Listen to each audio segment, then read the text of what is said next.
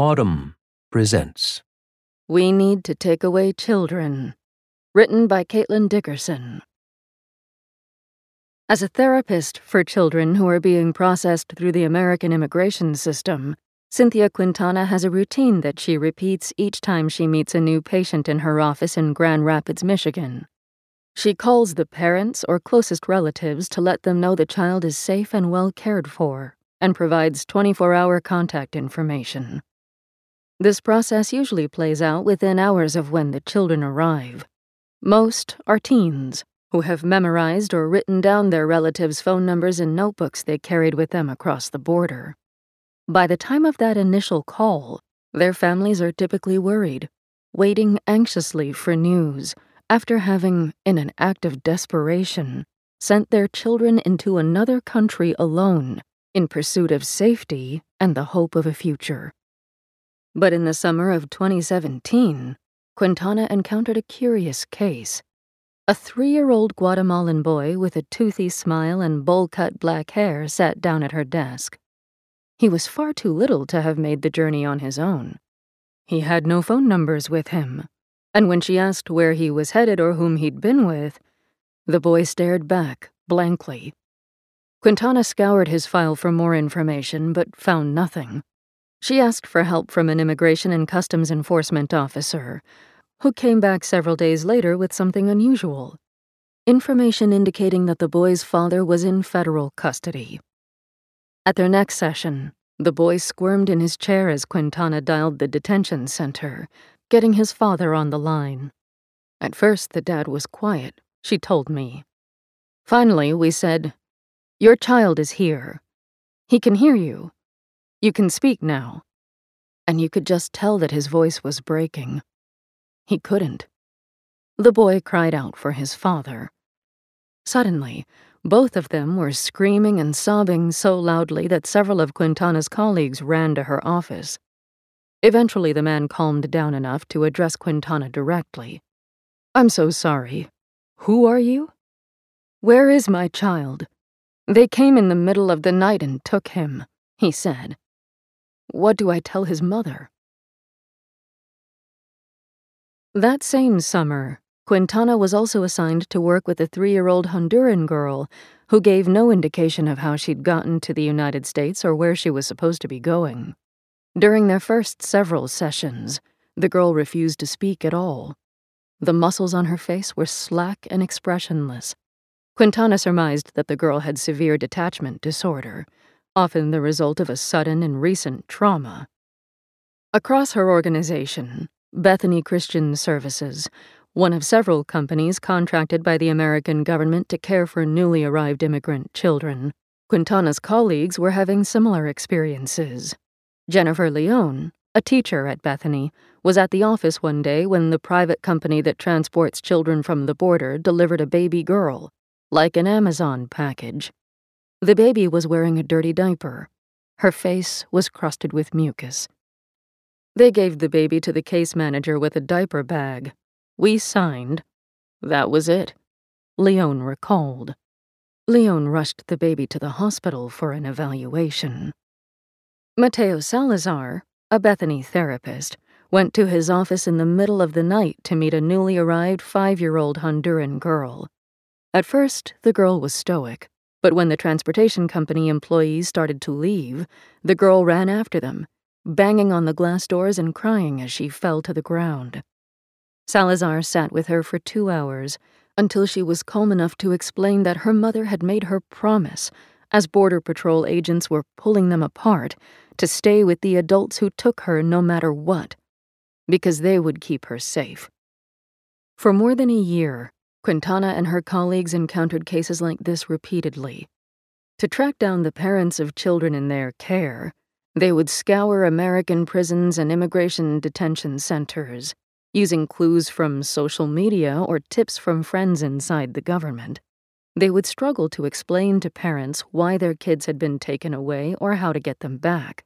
The therapists, teachers, and caseworkers would try to maintain their composure at work, but they would later break down in their cars and in front of their families. Many debated quitting their job. Though they were experts in caring for severely traumatized children, this was a challenge to which they did not know how to respond. I started questioning myself, Quintana said. Am I doing the correct thing by serving these kids? Or am I contributing to the harm that's being done? It just seemed unreal to me, she said of the moment she understood that these were not one off cases. Something that was not humane. During the year and a half in which the U.S. government separated thousands of children from their parents, the Trump administration's explanations for what was happening were deeply confusing. And on many occasions, it was clear even then, patently untrue. I'm one of the many reporters who covered this story in real time. Despite the flurry of work that we produced to fill the void of information, we knew that the full truth about how our government had reached this point still eluded us. Trump administration officials insisted for a whole year that family separations weren't happening. Finally, in the spring of 2018, they announced the implementation of a separation policy with great fanfare, as if one had not already been underway for months. Then they declared that separating families was not the goal of the policy, but an unfortunate result of prosecuting parents who crossed the border illegally with their children. Yet a mountain of evidence shows that this is explicitly false. Separating children was not just a side effect, but the intent. Instead of working to reunify families after parents were prosecuted, officials worked to keep them apart for longer. Over the past year and a half, I have conducted more than 150 interviews and reviewed thousands of pages of internal government documents, some of which were turned over to me only after a multi year lawsuit. These records show that as officials were developing the policy that would ultimately tear thousands of families apart, they minimized its implications so as to obscure what they were doing. Many of these officials now insist that there had been no way to foresee all that would go wrong. But this is not true. The policy's worst outcomes were all anticipated, and repeated internal and external warnings were ignored. Indeed, the records show that almost no logistical planning took place before the policy was initiated. It's been said of other Trump era projects that the administration's incompetence mitigated its malevolence. Here, the opposite happened. A flagrant failure to prepare meant that courts, detention centers, and children's shelters became dangerously overwhelmed. That parents and children were lost to each other, sometimes many states apart. That four years later, some families are still separated. And that even many of those who have been reunited have suffered irreparable harm. It is easy to pin culpability for family separations on the anti immigration officials for which the Trump administration is known.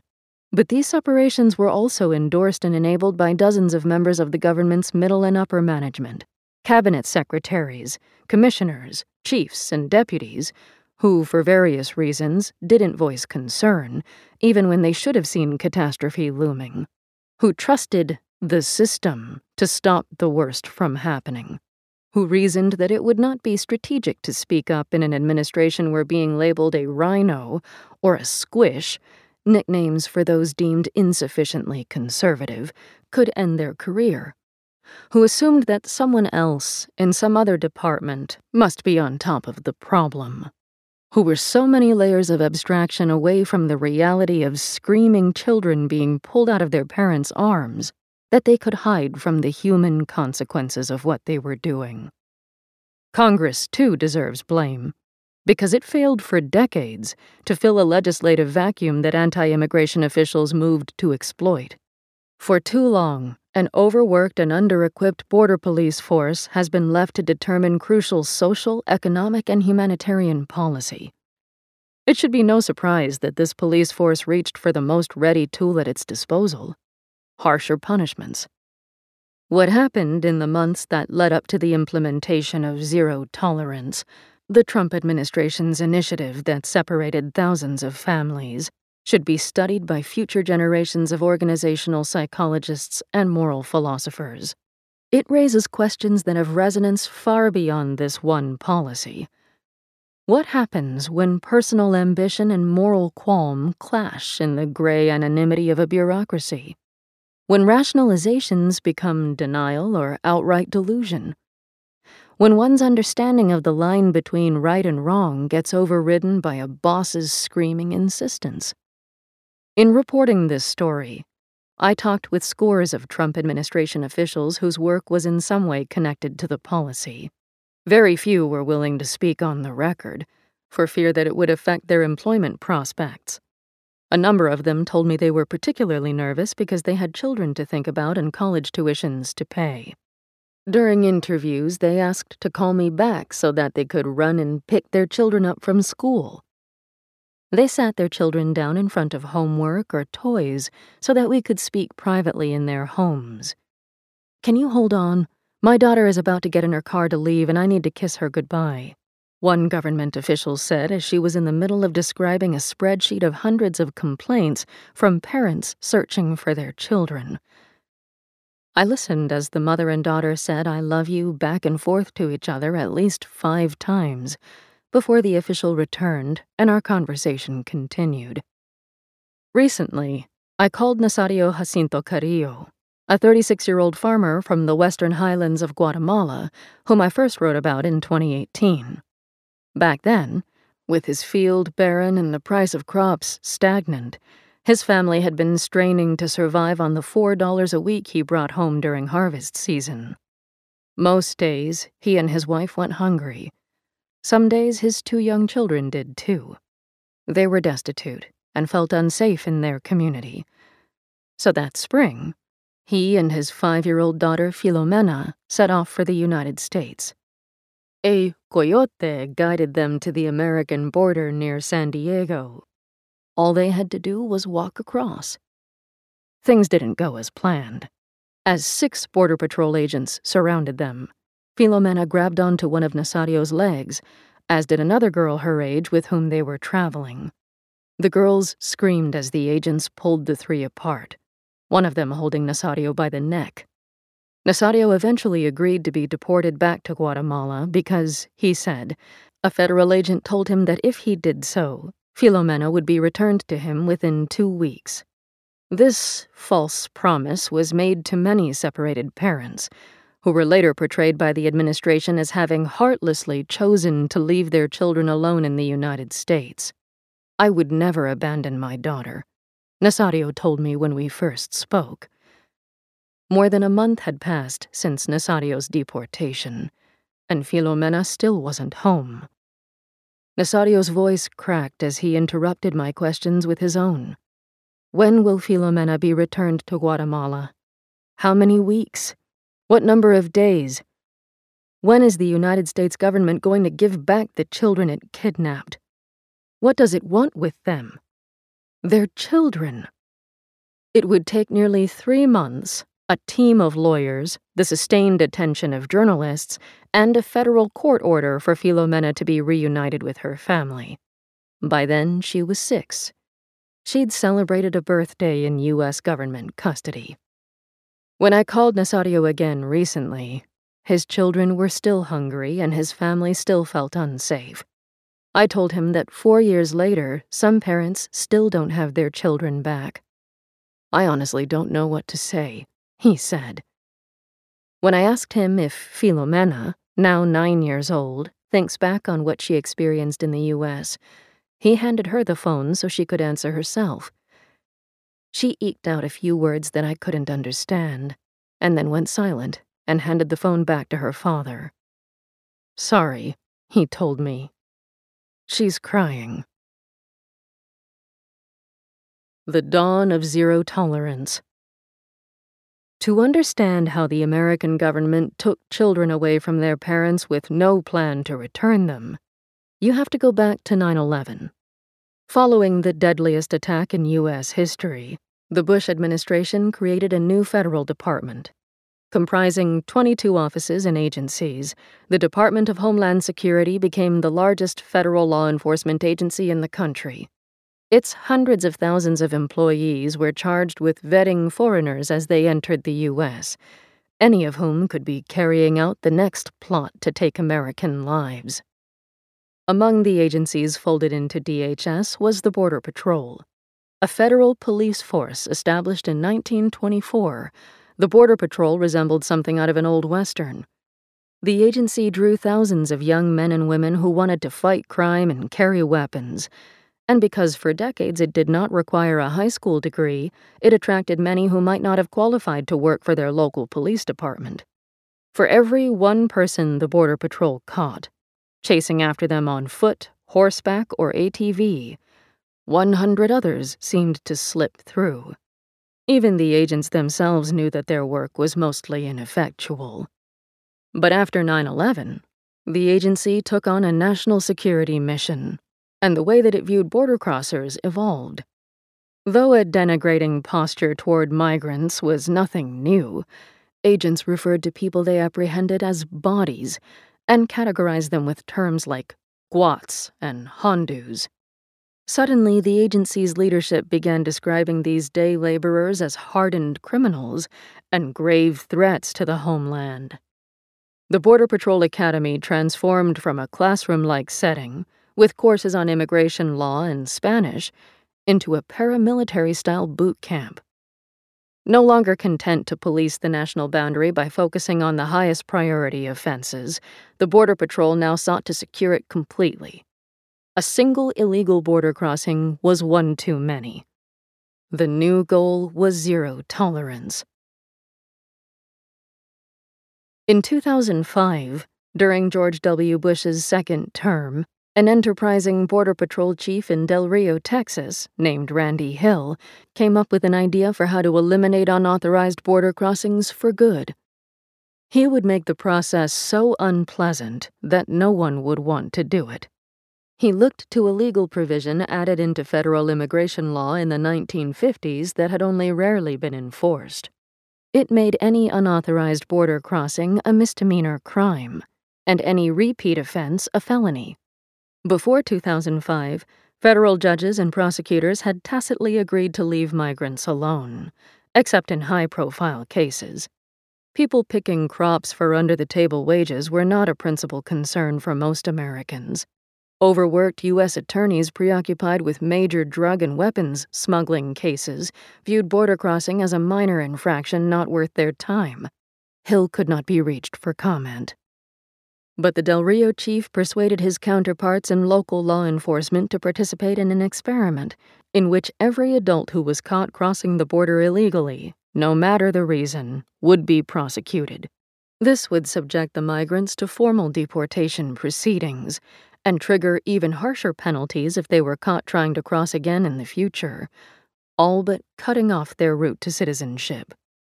This initiative, named Operation Streamline, would form the basis of a school of thought that has made prevention by deterrence a centerpiece of the United States immigration enforcement today. Parents traveling with children were generally exempt from prosecution under Operation Streamline, but this approach to securing the border would eventually culminate in family separation. The experiment started out promisingly enough. Within four years, apprehensions at the border in Del Rio dropped by 75%, and in Yuma, Arizona by 95%. Border Patrol headquarters was so impressed that it moved to implement the plan nationwide. But the effort may have been less successful than those numbers suggested. In regions that didn't adopt Streamline, border crossings increased, indicating that the program was pushing people to cross in different areas, I call it squeezing the balloon. Anthony Porvaznik, who served as the Border Patrol chief in Yuma during the Obama and Trump administrations, told me. While the first half decade of Streamline coincided with an overall decline in nationwide crossings, academic research indicates that this was largely attributable to economics. Declining births in Mexico had resulted in far fewer adults who needed work, while demand for labor in the United States plummeted in 2008, during the recession. Those who did appear to be deterred by Streamline were migrant workers who had never been to jail before, Porvaznik said.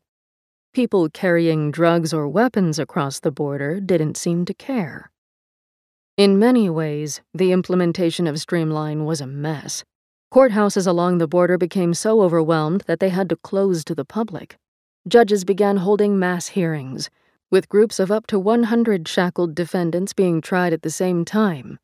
Arizona declared a judicial emergency in early 2011, temporarily suspending the right to a speedy trial for all federal defendants, including American citizens. Law enforcement officers argued that the onslaught of misdemeanor prosecutions required by Streamline took resources away from serious felony cases. Yet, criminal prosecutions against border crossers became more and more politically popular. Under the Bush and Obama administrations, DHS officials who were eager to show that they were keeping the nation safe testified before Congress that Operation Streamline was an industry best practice. Border Patrol agents embraced the model too, finally feeling empowered after decades of impotence.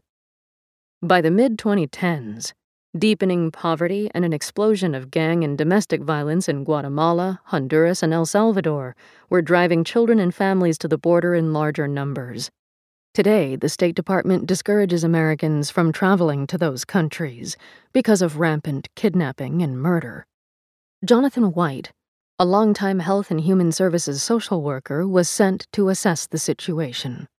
He saw children crammed into tiny concrete Border Patrol holding cells or sleeping under bridges while they waited to be processed into the United States.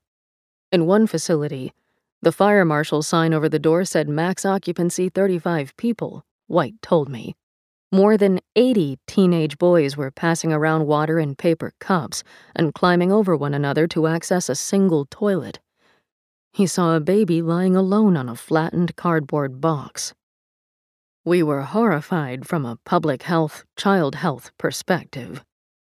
In 2014, Jeh Johnson, President Barack Obama's Secretary of Homeland Security called John Kelly, a Marine Corps general who was serving as the highest ranking U.S. military official in Central and South America, for advice. I said, Come down here, Kelly recalled telling Johnson at the time. You have to come down here and look north and see what the other side of the problem is all about. During Johnson's July 2014 visit to Guatemala City, Kelly explained that the mass migration of children and families seeking asylum in the U.S. was not a threat to national security, but said that the crush at the border would continue to build unless jobs became more plentiful and violence less rife across Central America.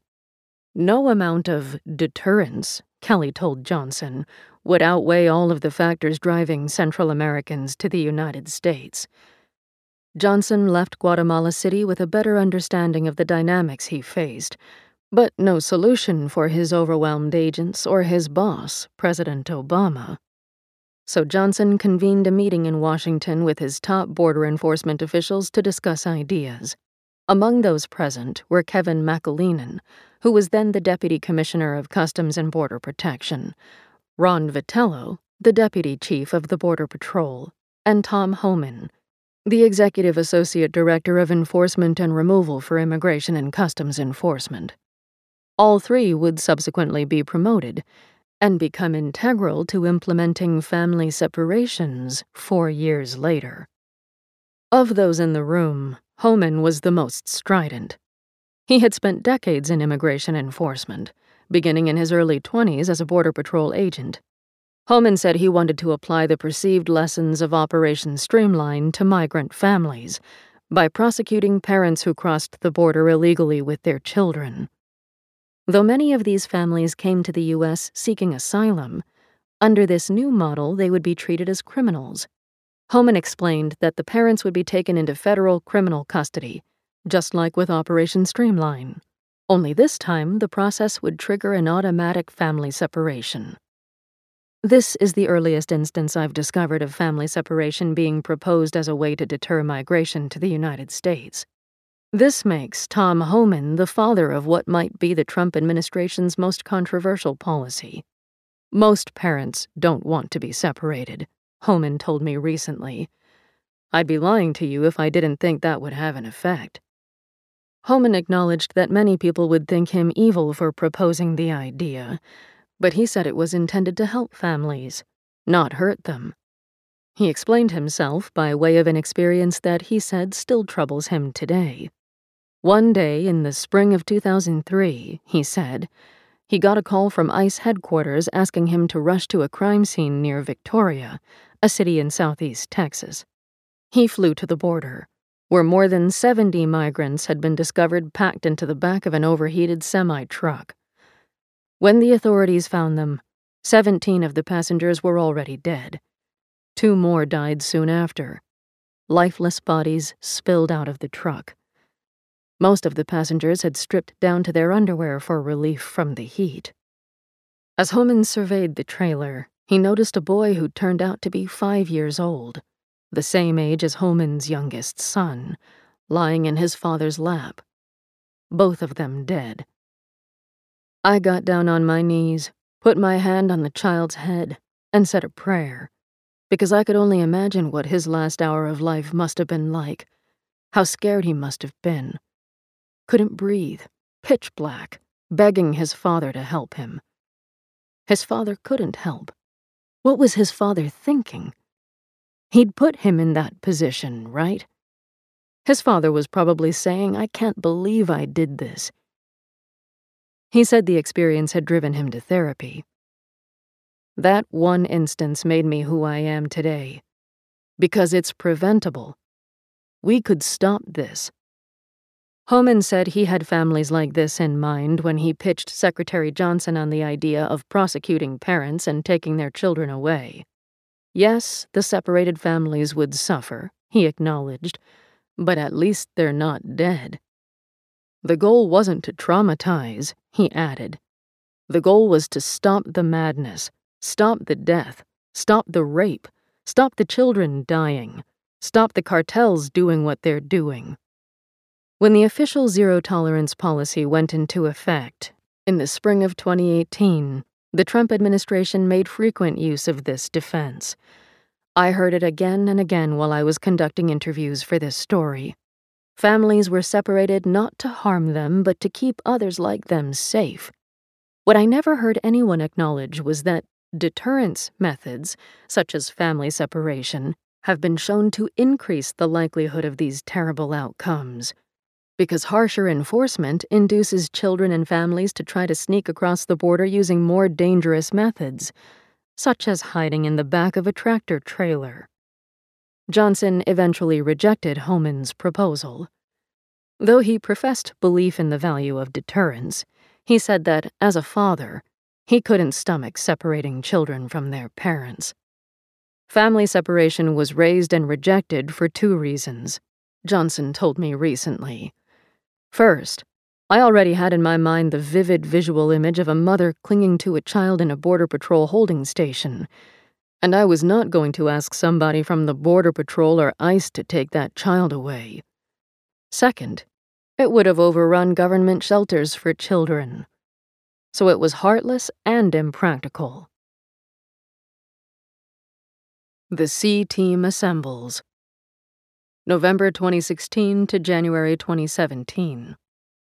In the executive branch of the American government, policy ideas are traditionally vetted first by subject matter experts, lower level staffers whose knowledge is specific and deep. The ideas that pass muster are elevated to managers who are familiar with multiple areas of study, and therefore a potential policy's broader implications. Finally, proposals are handed to political appointees who ensure that they meet the objectives of the administration. Only those policies that survive these layers of vetting are presented to principals, the cabinet secretaries or agency heads, who decide, based on exhaustive briefings, whether or not to authorize them. The system serves multiple purposes. It protects those at the top from getting so entangled in the specifics of one part of their portfolio that they neglect another. And given the little first hand knowledge they have, it's supposed to prevent those in authority from making uninformed decisions. It's a very poorly kept secret in Washington that principals never have any idea what they are talking about, one Trump White House official told me. Keep that in mind as we move forward in this timeline. As Donald Trump prepared to fill the political positions that sit atop the bureaucracy in January 2017, he had a thin bench from which to draw. During Trump's campaign, many prominent Republicans had sworn publicly never to support him. The list shrank further when Chris Christie, Trump's transition head, was fired. When Christie left, so did many establishment Republicans he'd lined up. It was time to bring in the C team. The political appointees who came to work on immigration issues in the new administration can be sorted into two groups. In the first group were establishment Republicans. I'll refer to them as the careerists, who were compelled not by the president, but by the call to serve their country, as well as by personal ambition. With so few qualified candidates eager to work for Trump, those willing to do so got installed a few rungs higher in the bureaucracy than they likely would have in a traditional administration. Like other moderate Republicans, they still hoped that Trump would be less erratic and extreme as president than he had been as a candidate. And if not, they told themselves, the bureaucracy would save them. Trump's most outlandish ideas would never survive the layers of expert review. Some members of this group came from a tight knit community of national security wonks who had occupied the lower rungs of leadership in the Department of Homeland Security when it was first established. Now, mid career and entering middle age, they had stayed in close touch. At Bush alumni events, they could usually be found huddling about cybersecurity or anti terrorism issues. They were not particularly hawkish on immigration by the standards of Trump's GOP. Among this group was Kirstjen Nielsen, a senior policy director at the Transportation Security Administration upon its founding, who was selected to Sherpa John Kelly, the president's nominee for DHS secretary, through his confirmation process. She would later become the face of family separations.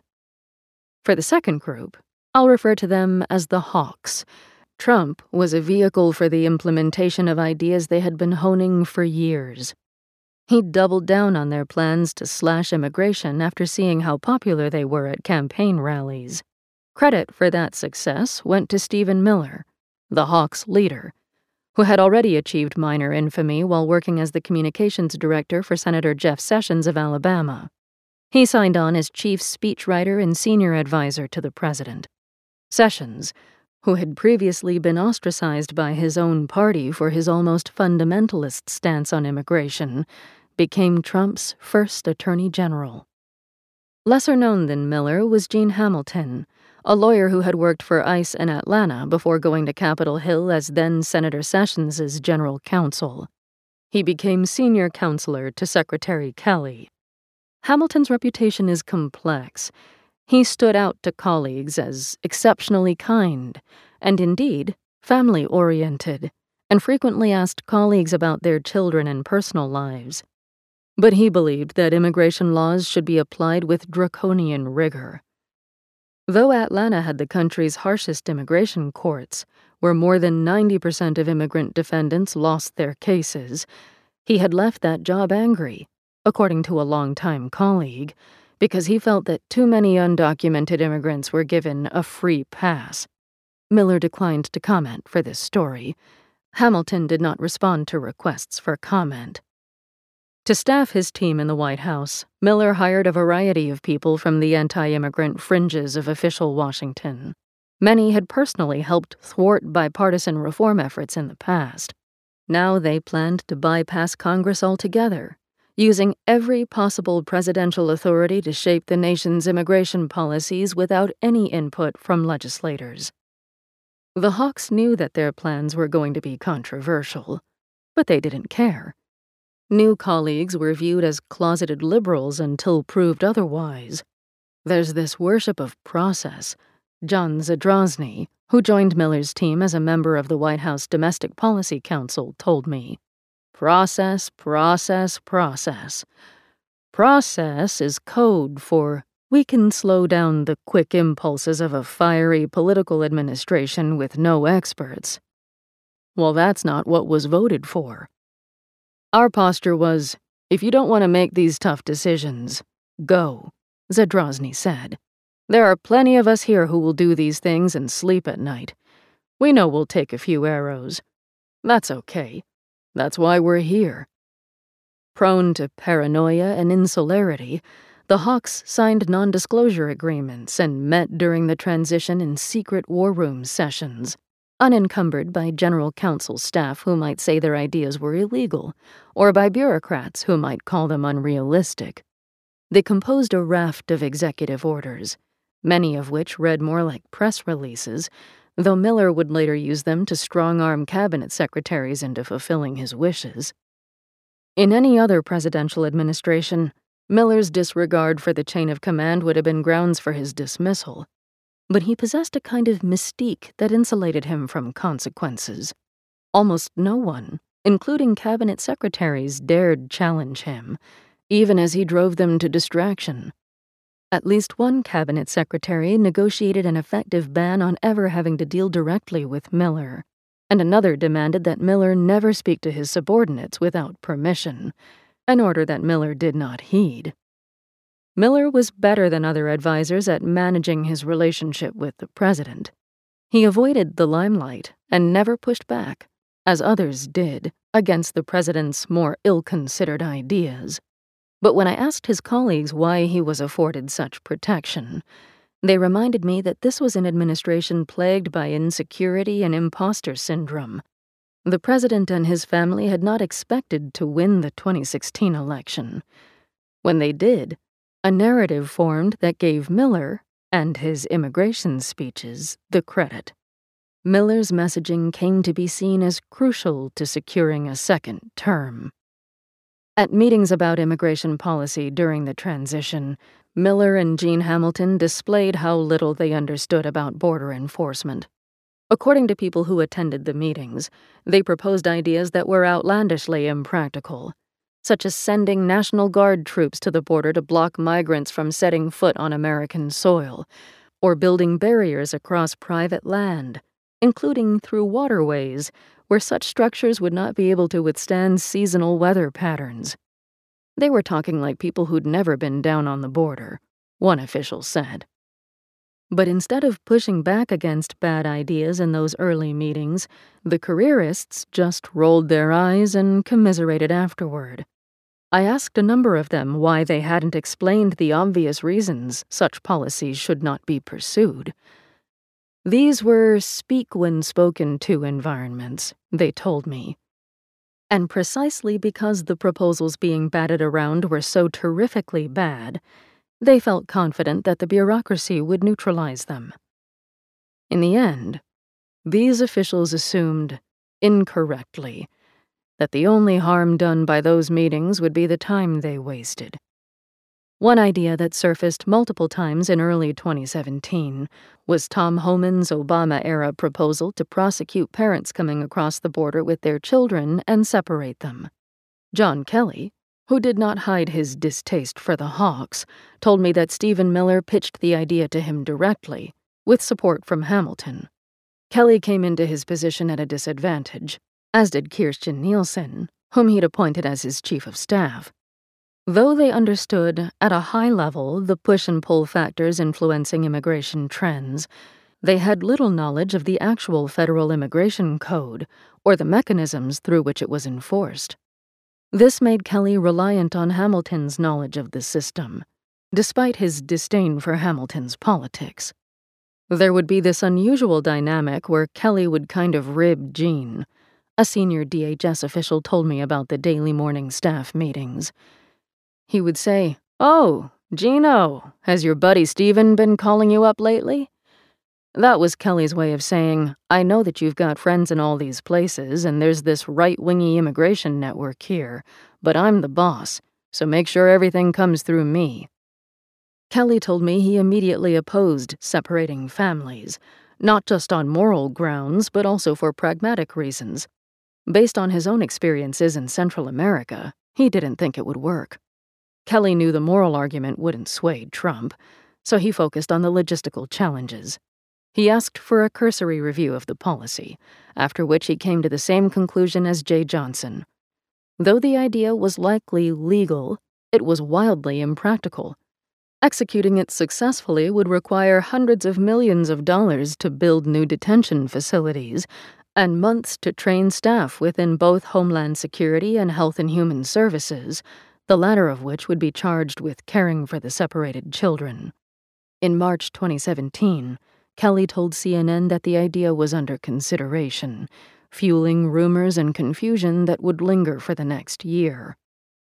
Based on this review, Kelly told me, he decided definitively not to authorize a separation program. He shared his decision publicly, first in a meeting with Senate Democrats on March 29, 2017, and subsequently with the press. After that, Kelly told me, every time the idea was proposed in a cabinet or other meeting, he would refer back to the results of the review, as if reading from a script. Separating families was simply impossible. He told Trump that the president would have to ask Congress for the funds for it, knowing that he would never agree to do that, because that then links him to the policy, and he loses deniability, Kelly said. But the idea to separate families was proceeding anyway, on numerous tracks at once, including some that were out of Kelly's sight. On Valentine's Day 2017, Kevin McAleenan, now the acting head of Customs and Border Protection, hosted a large meeting with representatives of CBP, ICE, HHS, and a smattering of White House hawks. On the other side of the table from the hawks, both literally and figuratively, was Jonathan White, the social worker. A former academic, White had become a commander in the U.S. Public Health Service commissioned corps and risen quickly within HHS Weeks before Trump was elected president, White had been tapped to head the program that houses immigrant children in U.S. government custody, a division of the Office of Refugee Resettlement, ORR. Along with most of that office's employees, he is an expert in childhood trauma. He views the children in the office's care as the most vulnerable in the Western Hemisphere, not merely because they are alone in a foreign country, but because they are off the charts when it comes to ACEs, or adverse childhood experiences, such as exposure to violence, food insecurity, and the feeling that their life is at risk. Even before Trump took office, ORR had often been left out of meetings because it was viewed as an impediment to border enforcement. White says the environment was like a pep rally, with two deputies of Tom Homan's, Matt Albence and Tim Robbins announcing their plans for securing the border, which included separating migrant families. Robbins did not respond to requests for comment. As the initiative was described, White says, he turned pale and began strategizing about how to stop it. He requested a white paper articulating the idea, knowing that having such documentation would allow him to lobby against family separation directly to the Health and Human Services Secretary, Tom Price, and to share it with other parts of the HHS bureaucracy that could begin to outline its many ethical and logistical flaws. Documents show that White would continue to request the white paper from CBP and ICE officials, who promised it was coming, though it never materialized. Meanwhile, Kelly learned that Miller was contacting various DHS officials to push forward the idea of separating families, and he was furious. Kelly stormed into one of his daily morning staff meetings and declared that anyone contacted by Miller needed to refer him directly to Kelly, and that, in any case, DHS would not be moving forward with the idea, no matter how many times it was raised. He told Reince Priebus, Trump's chief of staff, to keep Miller away from his subordinates at DHS. By the time Kelly replaced Priebus as Trump's chief of staff, he thought he had shut down the discussion of separating families for good. But a local initiative was already underway that would soon be used to justify separations on a nationwide scale. The Pilot March to November 2017. In the spring of 2017, as illegal border crossings were undergoing their typical seasonal spike, Jeff Self, the Border Patrol chief in El Paso, Texas, acted on a general message that he and other sector chiefs had received after Trump's election to work with their local counterparts at the Department of Justice to crack down on border crossings in service of the new president's agenda. Self decided that the best way to do that would be for his agents to start referring parents traveling with children for prosecution. Though he likely didn't realize it at the time, Self was laying the groundwork for a national policy that called for separating families. Federal officials would later call his local initiative a pilot and use it as a model for expanding the practice nationwide. Self declined to comment for this story. A Border Patrol agent working under Self emailed an assistant U.S. attorney for the Western District of Texas about the departure from prior practice, though phrased in such a way as to suggest an insignificant administrative change. The email was in fact describing a revival of the idea Tom Homan had proposed to Jeh Johnson in 2014 using prosecution and family separations as a means of deterring would be migrants. At the time, the Western District of Texas was being run by Richard Durbin, who was keeping the U.S. Attorney's seat warm until a Trump appointee could be nominated and confirmed. Durbin, who had been with the office for decades, responded to the policy change with skepticism. History would not judge that kindly, he wrote to his colleagues. Though Durbin agreed that exempting all parents from prosecution seemed unwise, he said he had no confidence in the Border Patrol's ability to determine which ones deserved to face prosecution. We don't want small children separated from parents and placed into some bureaucratic child services or foster agency in limbo. Durbin eventually consented to prosecuting some parents, but he wanted to focus on those who were also being accused of much more serious crimes. If culpability is very low and they have their own children, we don't need to prosecute, he wrote in an email. If they are a sicario, cartel hitman, we should prosecute and figure out how to deal humanely with children. But the instructions sent to Border Patrol agents, which I obtained through a Freedom of Information Act request, contained none of the limitations Durbin requested. Instead, emphasizing that the U.S. Attorney's Office will be contacted to seek prosecution for the adults of every family unit arrested. The document is dedicated mostly to warning agents against contacting assistant U.S. attorneys about the cases late at night or on weekends. It does not contain any guidance on how to separate parents and children or what each should be told about what was happening. A person familiar with Durbin's thinking told me he was incensed when he discovered that the Border Patrol's change in policy was not intended to punish hardcore criminals who might have been using children to gain entry to the United States, but was instead a strategy to deter families seeking asylum. I was bamboozled, Durbin reportedly said. They didn't care about our prosecutions. They wanted a reason for separating children from parents. Wesley Ferris, a Border Patrol agent in El Paso, was asked to handle some of the separation cases. In one instance, a boy who was about two years old grabbed onto him in confusion, refusing to let go. The world was upside down to that kid, Ferris told PBS's Frontline. That one got me. Ferris told his supervisor afterward not to assign him to separation cases anymore. That was the most horrible thing I've ever done, he recalled. You can't help but see your own kids. Meanwhile, the El Paso Border Patrol immediately started looking to expand Jeff Self's initiative to New Mexico. Although it is always a difficult decision to separate these families, an agent wrote to the acting U.S. attorney there. It is the hope that this separation will act as a deterrent to parents bringing their children into the harsh circumstances that are present when trying to enter the United States illegally. Some separations also occurred in Yuma, Arizona, under a separate initiative.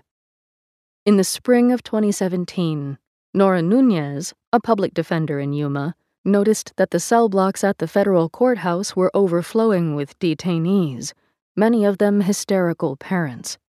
The system was already under strain from other prosecutions, so Nunez had to move briskly to keep it from breaking down. Having to get really firm with someone who was crying and upset because they didn't know where their kid was was heartbreaking, she told me.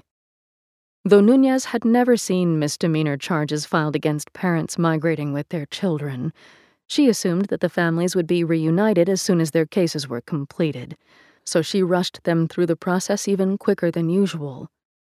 Nunez only realized months later that by the time her clients were returned to immigration custody, Many of their children had been sent to shelters in different states. Alma Acevedo, who was then working at Bethany Christian Services in Michigan, said the organization was inundated with children so inconsolable that teaching them was impossible.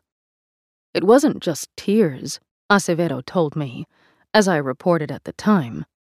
It was screams. When Acevedo managed to reach separated parents by phone, they asked for her advice about whether they should sign paperwork that immigration officers had given them. Acevedo feared that the parents were being asked to consent to their own deportations. Parents are saying, The immigration officer told me if I signed this document, they would give me my child back, she said. The parents would sign in desperation, and then the next thing you know, they would call me from their home country and say, I'm here. Where's my child? Give me my child back. It was really sad and really depressing hearing the parents cry all the time. Explaining the situation to separated children was even harder. The therapists and I would do a meeting with the child and use pictures or puppets. We would say, Your daddy is really far, and kind of show them, This is Guatemala and this is the US, and you guys are far away. She learned not to give separated children any specific timeline for when they might see their parent again, because the children would latch on to those promises, however vague, and then ask about them constantly. We would have to say, In many, many days you will be reunited with your parent, but we have to do a lot of paperwork. Supervisors at Bethany and other organizations that operate shelters repeatedly called Health and Human Services headquarters in Washington, pressing for details about what was going on, but they were given none. Don't speak with the media, some were told. Ignoring the warnings. July to December 2017. When John Kelly left the Department of Homeland Security to become President Trump's chief of staff in July 2017, Stephen Miller and Gene Hamilton moved in tandem to fill the power vacuum that Kelly's departure created. They appeared determined to institute family separations nationwide. Elaine Duke, Kelly's deputy, became the acting Homeland Security Secretary, Duke had only joined the Trump administration after being coaxed out of retirement by former colleagues desperate to fill the open positions at DHS. Within weeks of her taking over the department, she confronted two natural disasters Hurricane Harvey and Hurricane Maria, and Miller and Hamilton saw an opportunity in her distraction. Miller phoned DHS staff day and night, barraging them with demands and bullying career bureaucrats into a putative consensus on his ideas. At a meeting that fall, Hamilton distributed a document listing more than a dozen immigration policies that he said the White House wanted implemented, according to several people who were present. At the top were two proposed methods of achieving family separations either administratively, by placing children and parents in separate detention centers, or via criminal prosecutions, which would place parents in the Department of Justice's custody instead of the Department of Homeland Security's. In both cases, the children would be given to a division of the Department of Health and Human Services. The El Paso pilot was still underway, unbeknownst to most people at DHS headquarters, including Duke. Duke declined to move forward with administrative separations, and sought advice about the prosecution initiative from John Kelly, who assured her that if the president wanted her to do something, he would have told her himself.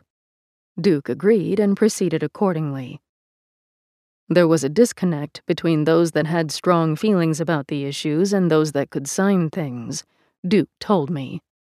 And I was the one with the authority to sign things. The majority of Duke's staff were moderates. At this point, many of them told me, they still believed that Hamilton's idea for separating families nationally was so outlandish that they didn't take it seriously. What I remember saying is, This is the most ridiculous proposal, so this doesn't even require all that much work, a senior DHS official said.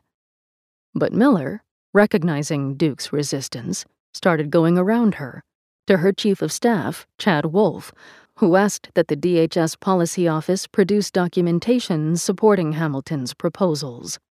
Soon after, this official said, he started getting phone calls from Chad Wolf, and you could tell he was under tremendous pressure, saying, I gotta have that paperwork. Where are we on the paperwork? And I said, Chad, you know and I know this isn't how government works. We've got to get a lot of eyeballs on it. We have to find out if this is legal, moral, ethical, good policy, geared toward success, etc. What followed was a lot of bad government, the senior official continued. Bad draft memos were put together. They went up the chain, but were bad because they weren't fully vetted policies. Several of the DHS officials who were present at the meeting with Hamilton told me that after a few weeks, talk about separating families petered out so they assumed the idea had been abandoned, or at least put on hold. It hadn't been. Those who were perceived to be doubters were just excluded from subsequent meetings. I think what I recall most is that I wasn't in the discussions, Duke said, adding that perhaps because she was viewed as a moderate, I wasn't in the inner circle. Inside and outside the government, people were beginning to notice that separations were already underway.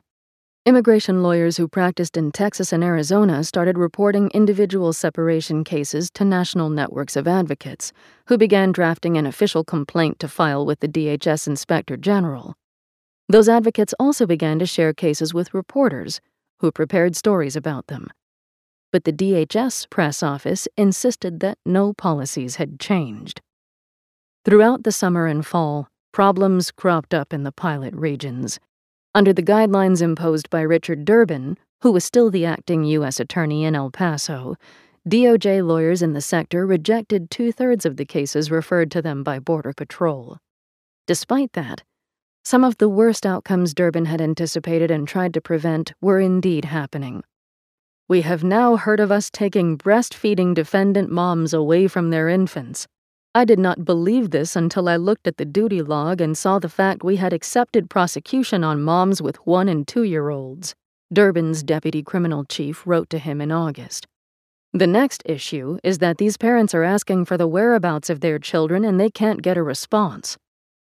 FOIA records show that in the summer of 2017, the DHS's Office for Civil Rights and Civil Liberties, which serves as an internal watchdog for civil rights violations by the agency, noted a dramatic uptick in complaints involving separations, but remained in the dark about what was driving them. The increase in separations was also being tracked by HHS.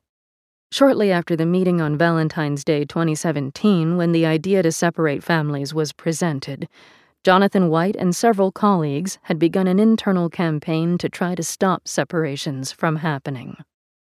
Documents I obtained show that White took his concerns about the family separation proposal to his superiors dozens of times and asked them to inquire about it with DHS. He underscored that the HHS shelter system was not prepared to take a large number of separated children, who tend to be younger than those who cross the border alone, and require specialized housing that was in short supply. Hoping to catch the attention of others in the bureaucracy who might mobilize against the policy, White repeatedly inserted subtle references to looming family separations in internal and external reports that he wrote, even ones mostly unrelated to the subject. Meanwhile, his colleague James de la Cruz, an HHS administrator, began an effort to track every possible instance of separation and to strategize about how to help reunite as many families as possible. But White's concerns were intercepted by his politically appointed boss, Scott Lloyd, who was not inclined to help him. Lloyd told me he has many relatives in policing and corrections. He was predisposed to support the views of law enforcement over those of his own department. I had an affinity for DHS and just tended to take them at their word, and got annoyed when people didn't, he said.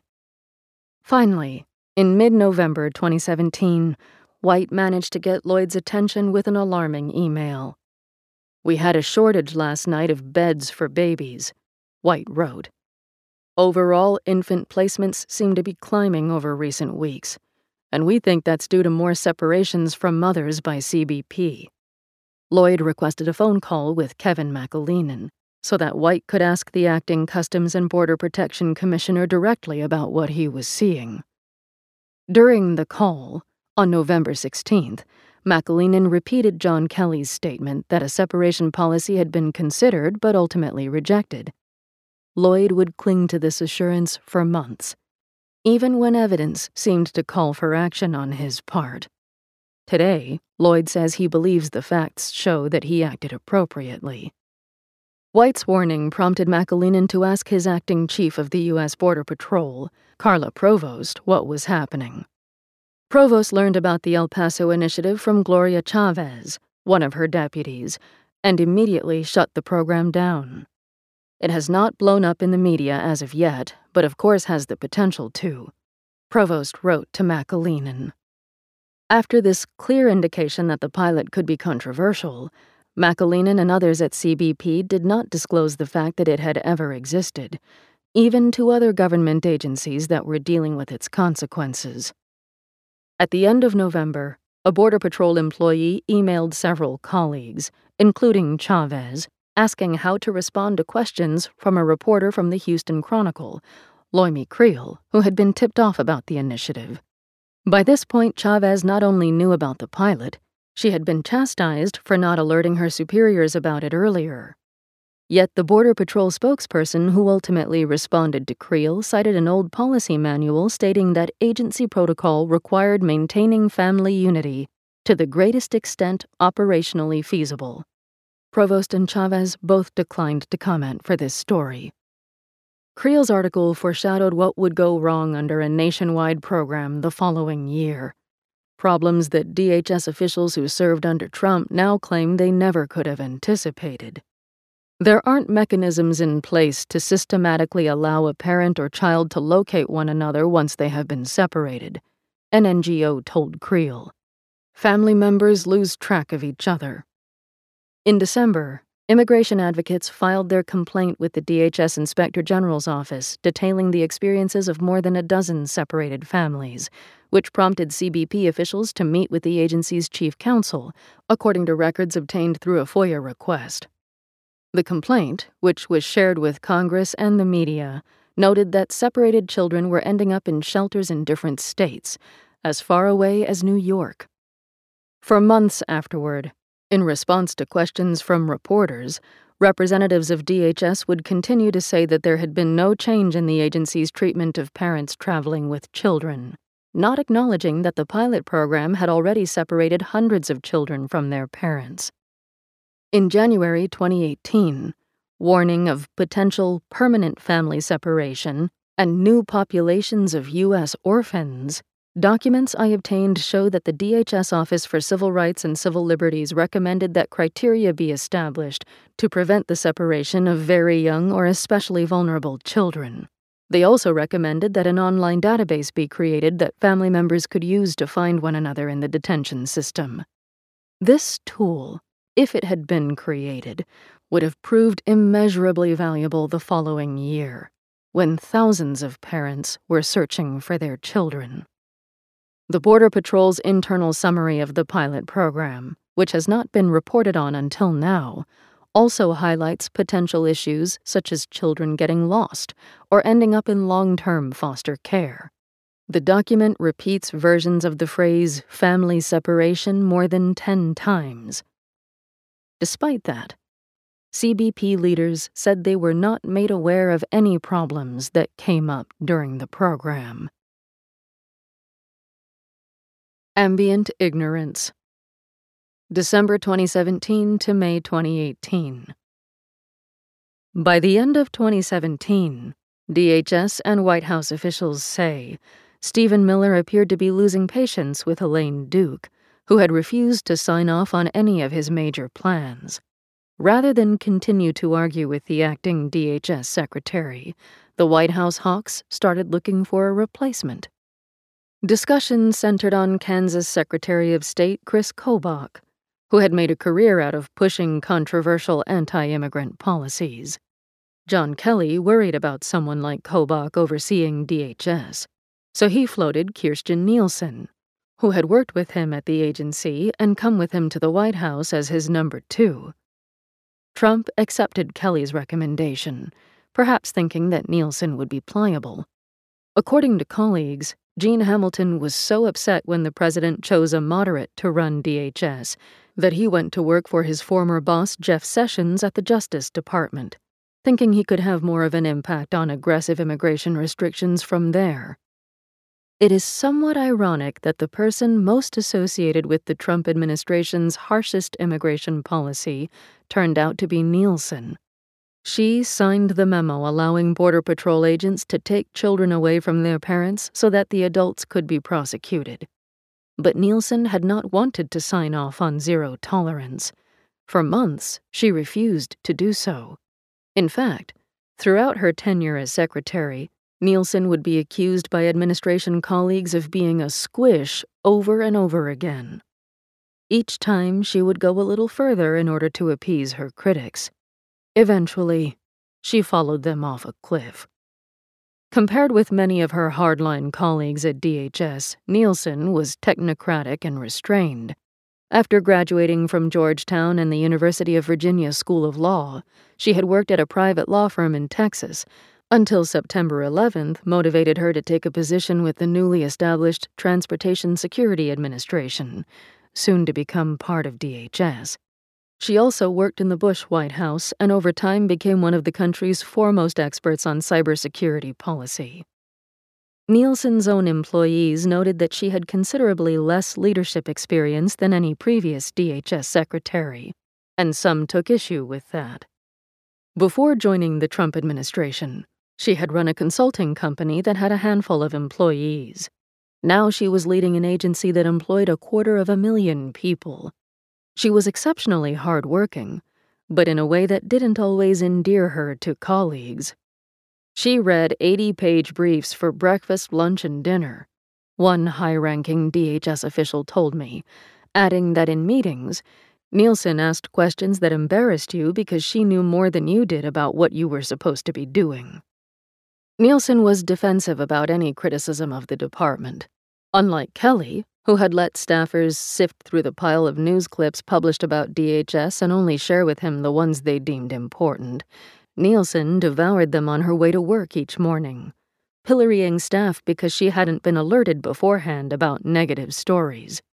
But in the eyes of key advisors and staff, anything the press wrote was inherently suspect, likely liberal hysteria because of this, they viewed Nielsen's demands for inquiries into allegations of wrongdoing by DHS staff as an annoying waste of time. By the time family separations were being described in the national media, much of her staff didn't believe what was being reported, even when clear evidence supported it. The DHS that Nielsen took control of was virtually unrecognizable compared with the one that she had worked for when it was started under President Bush. Its energy was now directed toward the southwestern border, with much less attention focused on other matters, including the issue that had sparked its creation global terrorism. Nielsen was being summoned to the White House so often to talk about immigration that she started working out of a makeshift office at the nearby CBP headquarters on Pennsylvania Avenue, which put her in close proximity with her immigration enforcement chiefs. Tom Homan, and Kevin McAleenan. From the moment she was confirmed, Nielsen fielded a barrage of immigration policy proposals from Stephen Miller, which he conveyed through incessant phone calls, day and night.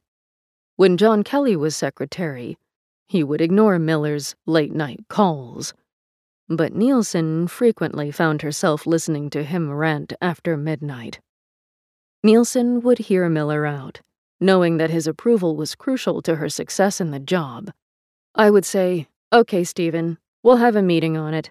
We'll get the lawyers and we'll figure out what's possible and we'll talk it through, she told me. Or I'd say to him, Have you talked to anyone at CBP? Did you talk to anybody at HHS? Did you talk to the lawyers? What does White House counsel Don McGahn say? It would just be him saying stuff and me being like, Okay, Stephen, let's find a process here. I don't just make policy on phone calls with you. We have a whole department that I run. By this point, Miller had insinuated himself deep into DHS, identifying allies at its lower rungs who either agreed with him or were open to persuasion. Under the traditional chain of command, only a department's senior leadership has direct contact with the White House to prevent miscommunications and decisions being made by people lacking authority. Now, random employees throughout DHS were speaking directly with Miller and his team, who would then claim to have buy in for their ideas from DHS. Miller's incursions extended to the communications department. For example, he requested photos of detained immigrants with tattoos, presumably to suggest that most of those crossing the border were hardened criminals. When he faced pushback, Lauren Tomlinson, a senior DHS communications aide, told me a phone call would go to someone else further down the chain, and the next thing you know, they've got the photos. They would just keep calling until they got to yeses. Miller blocked numerous candidates to replace Gene Hamilton as senior counselor to the DHS secretary, apparently intent on assuming the role informally himself. Nielsen's staff learned not to bring Miller any job candidates who had served in the Bush administration because they would be automatically rejected. A handful of people cycled through the position over the next several months, but none lasted long because no one could pass the Miller's smell test a senior DHS official recalled. Soon after Nielsen's confirmation in December, colleagues of Kevin McAleenan say that he began to agitate for a meeting about rising border crossings, which the White House was pressuring him to contain. Like Nielsen, he'd pursued work in Homeland Security after 9 11, leaving behind a career in corporate law. In the Trump era, he was also under pressure to prove that he wasn't a squish.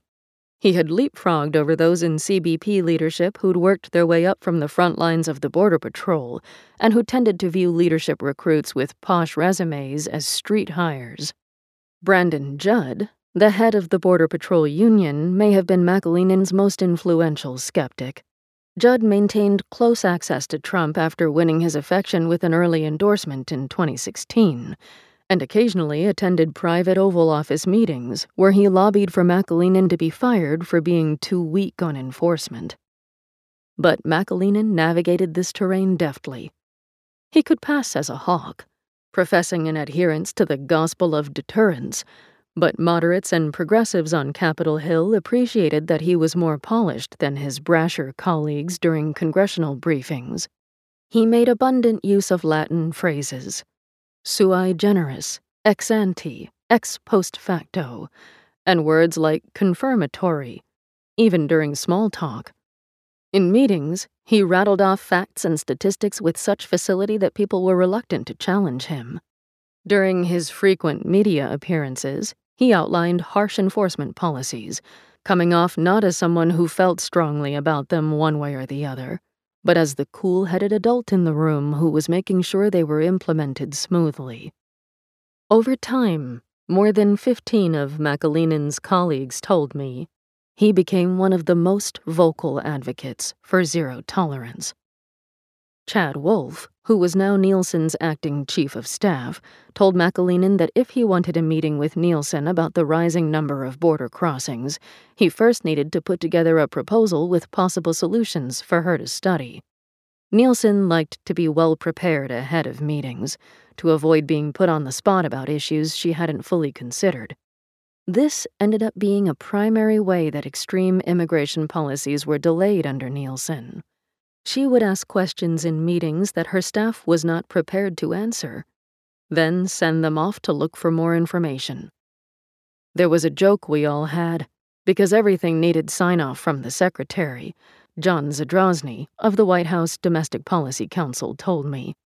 So we'd get something up to the secretary's desk, and weeks would go by where we hadn't gotten something back, and we're like, Where is this? Oh, it's on the secretary's desk. Ha ha ha. Meaning it sat there because she didn't want to deal with it. We were basically always pushing jello up a hill. When McAleenan and Homan ultimately presented a set of ideas to Nielsen, she and others who were there say, they started by proposing separating families administratively. Homan says he doesn't recall this. This would have allowed the agency to separate not only families that crossed the border illegally, but also those who presented themselves at legal ports of entry, requesting asylum. Nielsen rejected the idea out of hand, invoking John Kelly's prior decision, which she told the men she viewed as standing DHS policy. Homan and McAleenan shot back that border crossings had increased since Kelly's tenure as secretary and that other strategies to quell them weren't working. My response was more or less I agree we need to do something big, Nielsen told me. Let's talk about realistic options.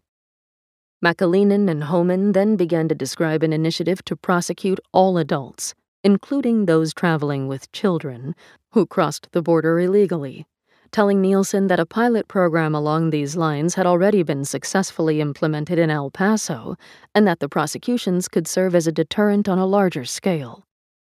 Nielsen was upset that a pilot had been implemented, seemingly in defiance of Kelly's orders. She asked how the border enforcement apparatus would absorb the burden of so many additional prosecutions. McAleenan and Homan, who was now the head of ICE, testily assured her that the agencies involved had a process, without specifying what it was. Unsatisfied with their responses, Nielsen ended the meeting by telling them to run down answers to her questions and report back. Elizabeth Newman, Nielsen's deputy chief of staff, told me she was shaken by the nonchalance with which McAleenan and Homan had proposed taking vast numbers of children away from their parents. They were not grasping the humanity of the situation. They were just all about, I need Stephen Miller off my back. I need the president off my back, she said. McAleenan denies this account. After the meeting, Newman, who had spent more than a decade working with Nielsen in and out of government, said she approached another top advisor to ask whether taking children from their parents was truly being considered. If the answer was yes, she was planning to lobby against it. The colleague told Newman that Nielsen was holding firm against separating families. I was really relieved because I didn't feel I had to have the next conversation, Newman said. What she didn't realize was that the second proposal, to refer for prosecution every adult coming across the border illegally, would have the same result, and was still on the table. Across Washington, a new immigration prosecution initiative that was being considered by the White House came up in various meetings, but the blandness with which it was described, as a way to crack down on lawbreakers, served as a sleight of hand. Because fluency on immigration policy is so rare in Washington, few people grasped the full implications of what was being suggested until it was already happening. As Nielsen debated these proposals, my sources at DHS alerted me to their existence. Once I'd confirmed the details, the New York Times published my report in December 2017, which included the story of a father and his one year old son who had already been separated. The Washington Post published a story about the proposals the same day. The response both papers got from the DHS press office not only failed to acknowledge that separations were already taking place, it also characterized families seeking asylum in the United States as abusive to their own children. It's cruel for parents to place the lives of their children in the hands of transnational criminal organizations and smugglers who have zero respect for human life and often abuse or abandon children. The dangerous, illegal journey north is no place for young children, and we need to explore all possible measures to protect them. The statement alluded to procedural, policy, regulatory, and legislative changes that would be implemented in the near future. Unlike Kirstjen Nielsen, Jeff Sessions is exactly the sort of person one might expect to be responsible for a policy that would result in widespread family separations. Throughout his career, his approach to both criminal justice and immigration enforcement could be defined by the phrase zero tolerance, a law enforcement term of art that is almost always used euphemistically, because snuffing out all crime is impossible. But for Sessions, the phrase is literal. He supported enforcing all laws, or at least the ones that he deemed important, to the fullest extent possible, with no room for nuance or humanitarian exception. In interviews, DHS officials blamed Sessions for ordering the separation of thousands of families. Some of Sessions' own staff at the Justice Department blamed him as well. Gene Hamilton and Rod Rosenstein, the Deputy Attorney General, who are revealed to have pushed persistently for zero tolerance in a report published by the DOJ Inspector General, told the IG's office that they did so solely at the behest of Sessions. Sessions says that the report appeared to be politically biased, pointing to the fact that it had been leaked prior to the 2020 election. He says President Trump had clearly ordered the executive branch to reduce the immigration lawlessness at the border. Rosenstein declined to comment for this article. Though it is true that Sessions pushed hard for aggressive immigration enforcement policies, including zero tolerance, nothing I found in my reporting suggests that prosecuting parents traveling with children was his idea, and nothing that he did as Attorney General, from a legal perspective, caused the policy to come into being. Exactly how much Sessions even understood about zero tolerance is unclear. He is not, former colleagues say, one to get entangled in details, or to let facts get in the way of what he thinks is a good idea. Sessions was distracted during his tenure as Attorney General, battling constant rumors that he had had untoward interactions with Russian operatives. He was also trying to salvage his relationship with President Trump who never forgave Sessions for recusing himself from the congressional inquiry into Trump's own ties to Russia. In a functioning bureaucracy, none of this should have presented any great impediment to Sessions' understanding of zero tolerance. A cabinet secretary generally makes decisions based on the recommendations presented by advisers, which in turn are based on expert analysis. But Sessions' principal immigration advisor was Gene Hamilton, as one of the only DOJ staff members fully dedicated to the subject, Hamilton worked in relative isolation, with few colleagues to challenge his positions.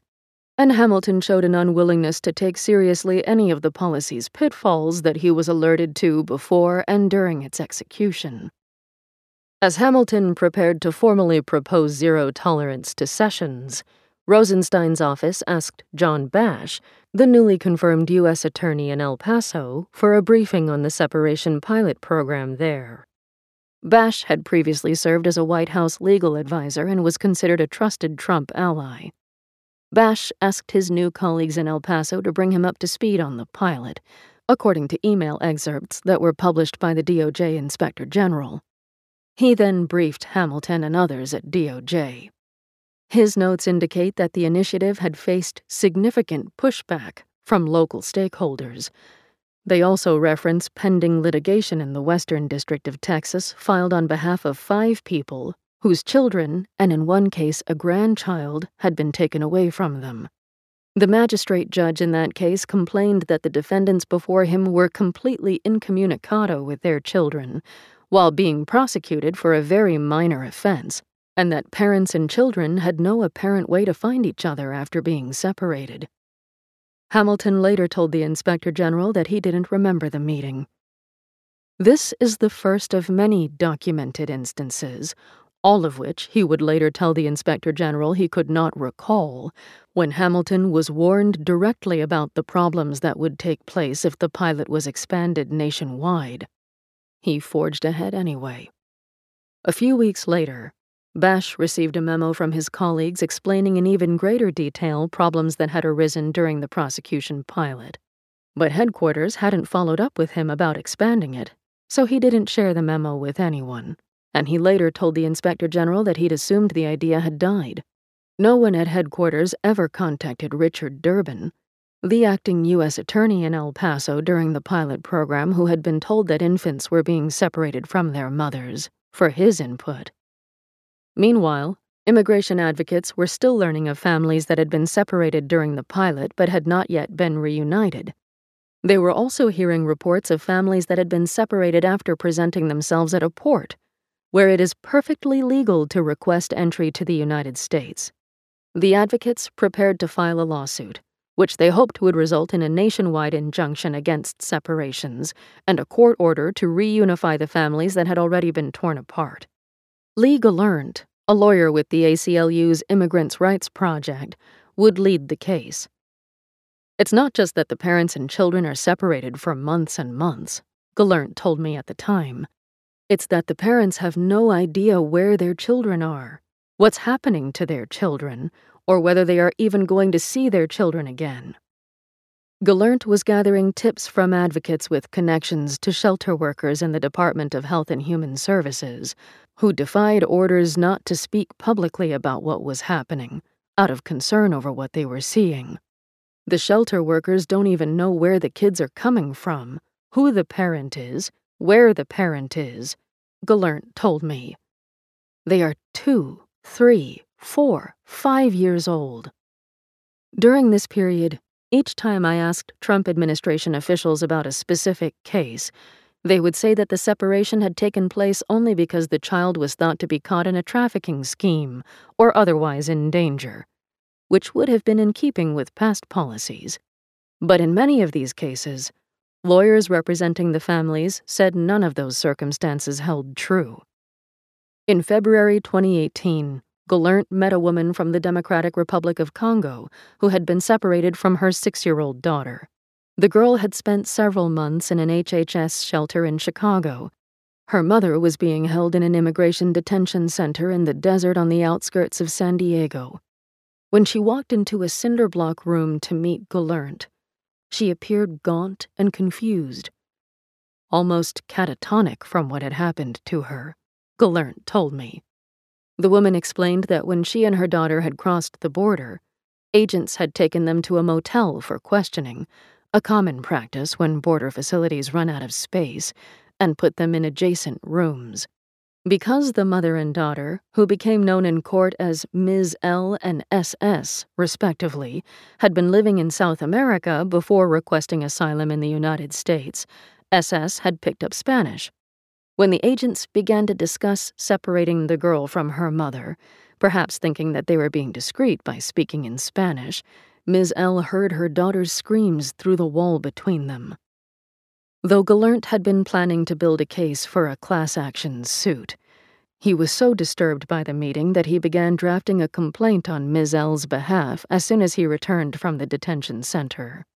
Her child's been gone for nearly four months, he told me at the time and I just could not justify delaying going into court any longer to get her and her child reunited. Hearing her talk about her child screaming, Don't take me away from my mommy. While they waited for a ruling on the Ms. L case, Gelernt and his colleagues scrambled to prepare filings for other plaintiffs, quickly adding another mother, known as Ms. C, who had been separated from her 14 year old son during the El Paso pilot six months earlier. Ms. C had ended up in West Texas. Her son had landed in a shelter in Chicago.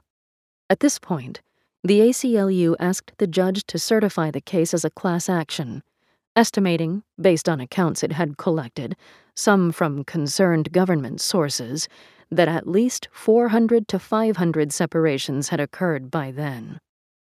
The government responded to Gelernt's suit in a legal briefing with the same message that reporters kept hearing that the Department of Homeland Security did not have a separation policy, and that nothing had changed in its treatment of migrant families. The response did not acknowledge the existence of any pilot program. Such a policy, the government's brief stated, would be antithetical to the child welfare values of the Office of Refugee Resettlement. The government argued that agents had separated. L from her daughter because they were skeptical that the pair were truly related. Ms. L had not provided documents proving she was the child's mother. Gelernt thought this was merely a pretense to justify the separation. She spent three months walking here, Gelernt told me. She was robbed, so of course she didn't have documents. A judge called for a DNA test which proved that Ms. L was, in fact, SS's mother. Soon after, the government released Ms. L onto the street outside the Desert Detention Center. Several days later, with the help of lawyers, Ms. L was reunited with her daughter. In the spring of 2018, I learned about the list of separated children that James de la Cruz, Jonathan White's colleague at the Office of Refugee Resettlement, was compiling. De la Cruz and a handful of others at ORR were using the list to seek help from ICE in tracking down the parents of those children and trying to reunify them, or at least connect them by phone. Many of the separated parents were still detained or had been deported. De la Cruz and the small group of his colleagues who had access to the list were keeping its existence quiet, knowing that the document would be controversial because the administration was still publicly denying that children were being separated from their parents at the border with any greater frequency than under previous administrations. Most of those with access to the list initially told me they worried that a news article about it could be traced back to them. Or worse, that it might somehow jeopardize what, at the time, was the only known effort to track family separation cases. But by early April, the list grew to include more than 700 names, enough that my sources began to conclude that the situation was too dire to go unreported any longer. And they knew that the total number of separations was even higher. The list contained only the names of children whose cases had been reported to HHS headquarters by shelter staff. At that point, I contacted the HHS and DHS public affairs offices at the same time letting them know that I was preparing to publish a story about the list of separated children and asking them to confirm its authenticity. Mark Weber, an HHS spokesperson, says he called Katie Waldman, a DHS spokesperson who later married Stephen Miller. Waldman yelled at him, telling him that DHS was not separating children from their parents. Waldman told me the same saying that I would be misleading the American public if I published my story as planned. But Weber's own colleagues at HHS eventually acknowledged, according to emails that were made public later as part of a congressional inquiry, that De La Cruz was keeping track of separations. When Weber went back to Waldman, telling her that he planned to corroborate my story, he says that Waldman and her boss, Tyler Houlton, insisted that he officially deny that DHS was separating families any more than in the past. They made me lie, Weber told me recently. Waldman said Weber's memory of the conversation is not accurate. Houlton did not respond to a request for comment. Waldman and Houlton provided a statement for my Times story, insisting that families were not being separated for the purposes of prosecution and deterrence. All the while, separations were still increasing. By April 23rd, three days after the story was published, documents show that De La Cruz had tracked 856 separations, more than a quarter of which involved children younger than five. When my Times story came out, Scott Lloyd, De La Cruz's boss, was distressed. I was just like, why do we have a list? Lloyd told me recently. It looked like ORR keeping tabs on DHS, and possibly leaking it to the New York Times. Lloyd asked ORR staff to stop adding to the list, because the document made it look like something that isn't happening is happening, because I didn't know there to be any sort of a zero tolerance policy. But De La Cruz told Lloyd he felt the list was necessary to ensure that the children would be reunited with their families. He continued adding to it. Through the early spring of 2018, border crossings continued to rise. Fox News commentators took note of the trend and blamed Kirstjen Nielsen. Stephen Miller prompted the president to chastise her. Knowing that Trump did not like to read official reports, Miller would instead print out articles by a few choice immigration reporters at right wing outlets and leave them on the president's desk, saying they were evidence that Nielsen was a bad leader. Soon Nielsen was being summoned to the West Wing for even more frequent, sometimes daily meetings about what to do. The discussions consisted mostly of Miller ranting about how the ideas he'd been pitching for months had needlessly stalled. Jeff Sessions would sometimes pile on, telling the president that Nielsen was being gutless, allowing him, if only temporarily, to escape Trump's ire himself. Once, Sessions told Trump that Nielsen could simply choose not to let people cross the border, but was refusing to do so. Trump screamed at Nielsen, making her cabinet colleagues deeply uncomfortable. Kelly stepped in and tried to adjourn the meeting, but he stayed quiet about the specific policies. Indeed, the limitation of Kelly's approach to opposing zero tolerance may have been that, in front of the Hawks, he focused on his logistical concerns. Kelly felt that approach was the most likely to stop the policy from being implemented. But the Hawks now say they didn't register Kelly's general opposition to it, only that he thought it would require additional resources. Kelly says his opposition to separating families was plainly clear throughout his tenure in the administration. According to colleagues, Tom Homan and Kevin McAleenan continued to minimize the significance of zero tolerance, saying that they merely wanted to increase enforcement of laws already on the books. Under what authority do you tell the police, don't enforce law? Nielsen told me McAleenan said to her. He was basically like, Look, you're not allowing me to do my job. We need to stop having the conversation and just move forward and do this. McAleenan says he never suggested that the policy was uncontroversial and that he raised logistical concerns with Nielsen repeatedly. Homan says he never pressured Nielsen. Nielsen still didn't feel she had enough information to make a decision. Did Border Patrol stations have the capacity to house additional migrants waiting to be sent to court? Did the Justice Department have enough lawyers to take on extra cases? Did the U.S. Marshals have enough vehicles to transport separated parents? What would happen to the children while the prosecutions were carried out?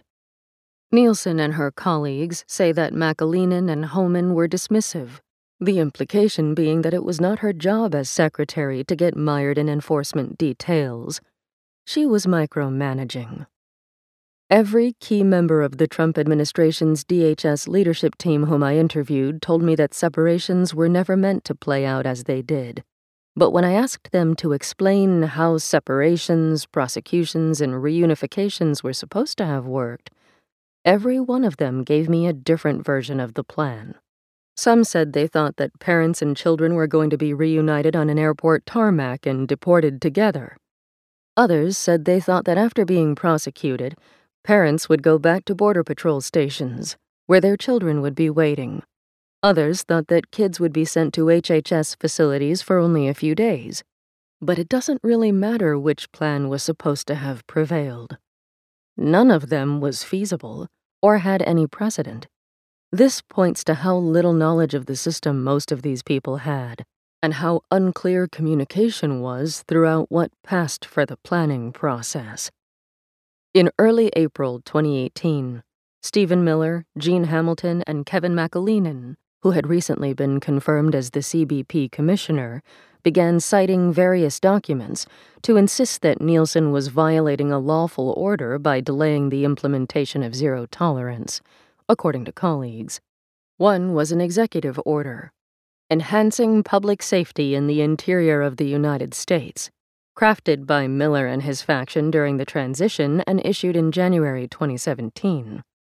It was clearly directed toward ICE which operates in the interior of the country, unlike the Border Patrol. But by refusing to command Border Patrol agents to refer parents for prosecution, the Hawks said, Nielsen was violating a clause in the order that stated, We cannot faithfully execute the immigration laws of the United States if we exempt classes or categories of removable aliens from potential enforcement.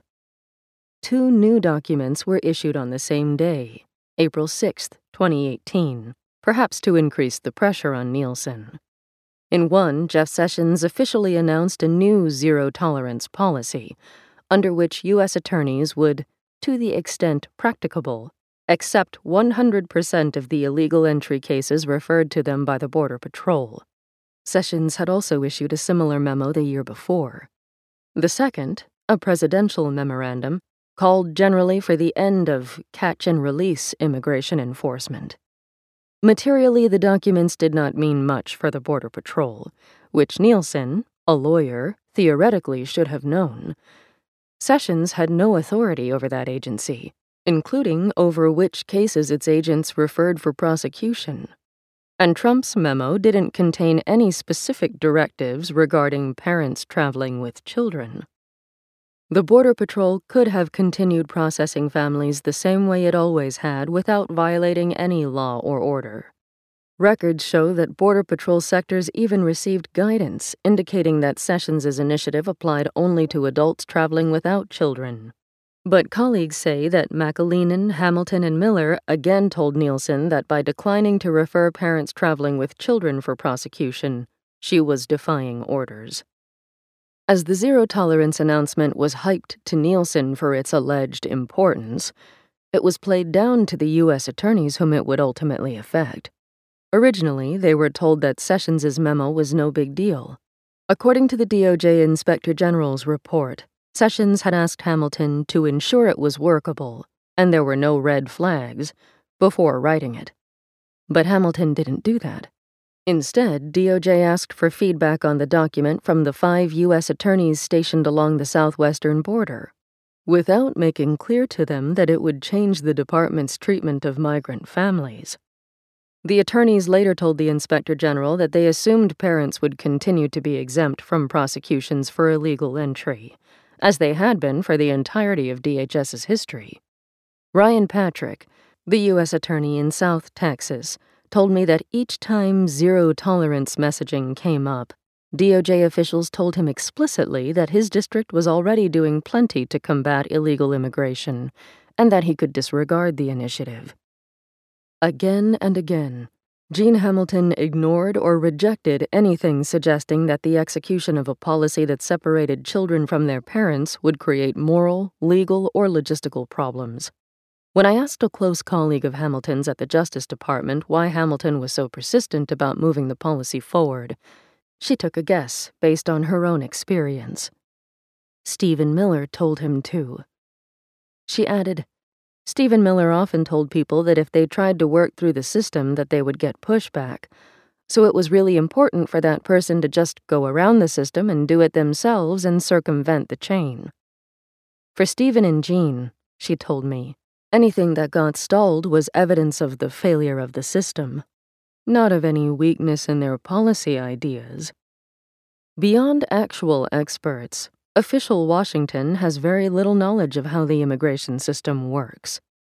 Immigration is a career killer, Lauren Tomlinson, the senior DHS communications aide, told me. You can't solve it. All you're going to do is piss everyone off. Still, in retrospect, it is astonishing how many people throughout the federal government were engaged in conversations about a policy that would result in prolonged family separations, apparently without realizing it.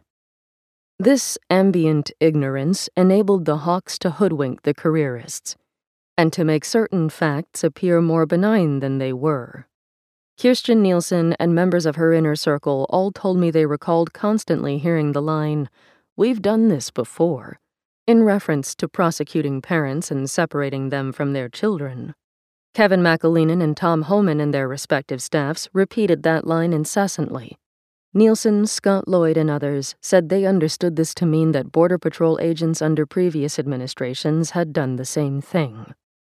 When I first heard this argument from one of Nielsen's advisers, I assumed that he had misspoken, or that I had misheard. It seemed preposterous that he didn't know separating children from their parents was not something that had been done on any significant scale. But then I heard it again from Nielsen and her senior staff.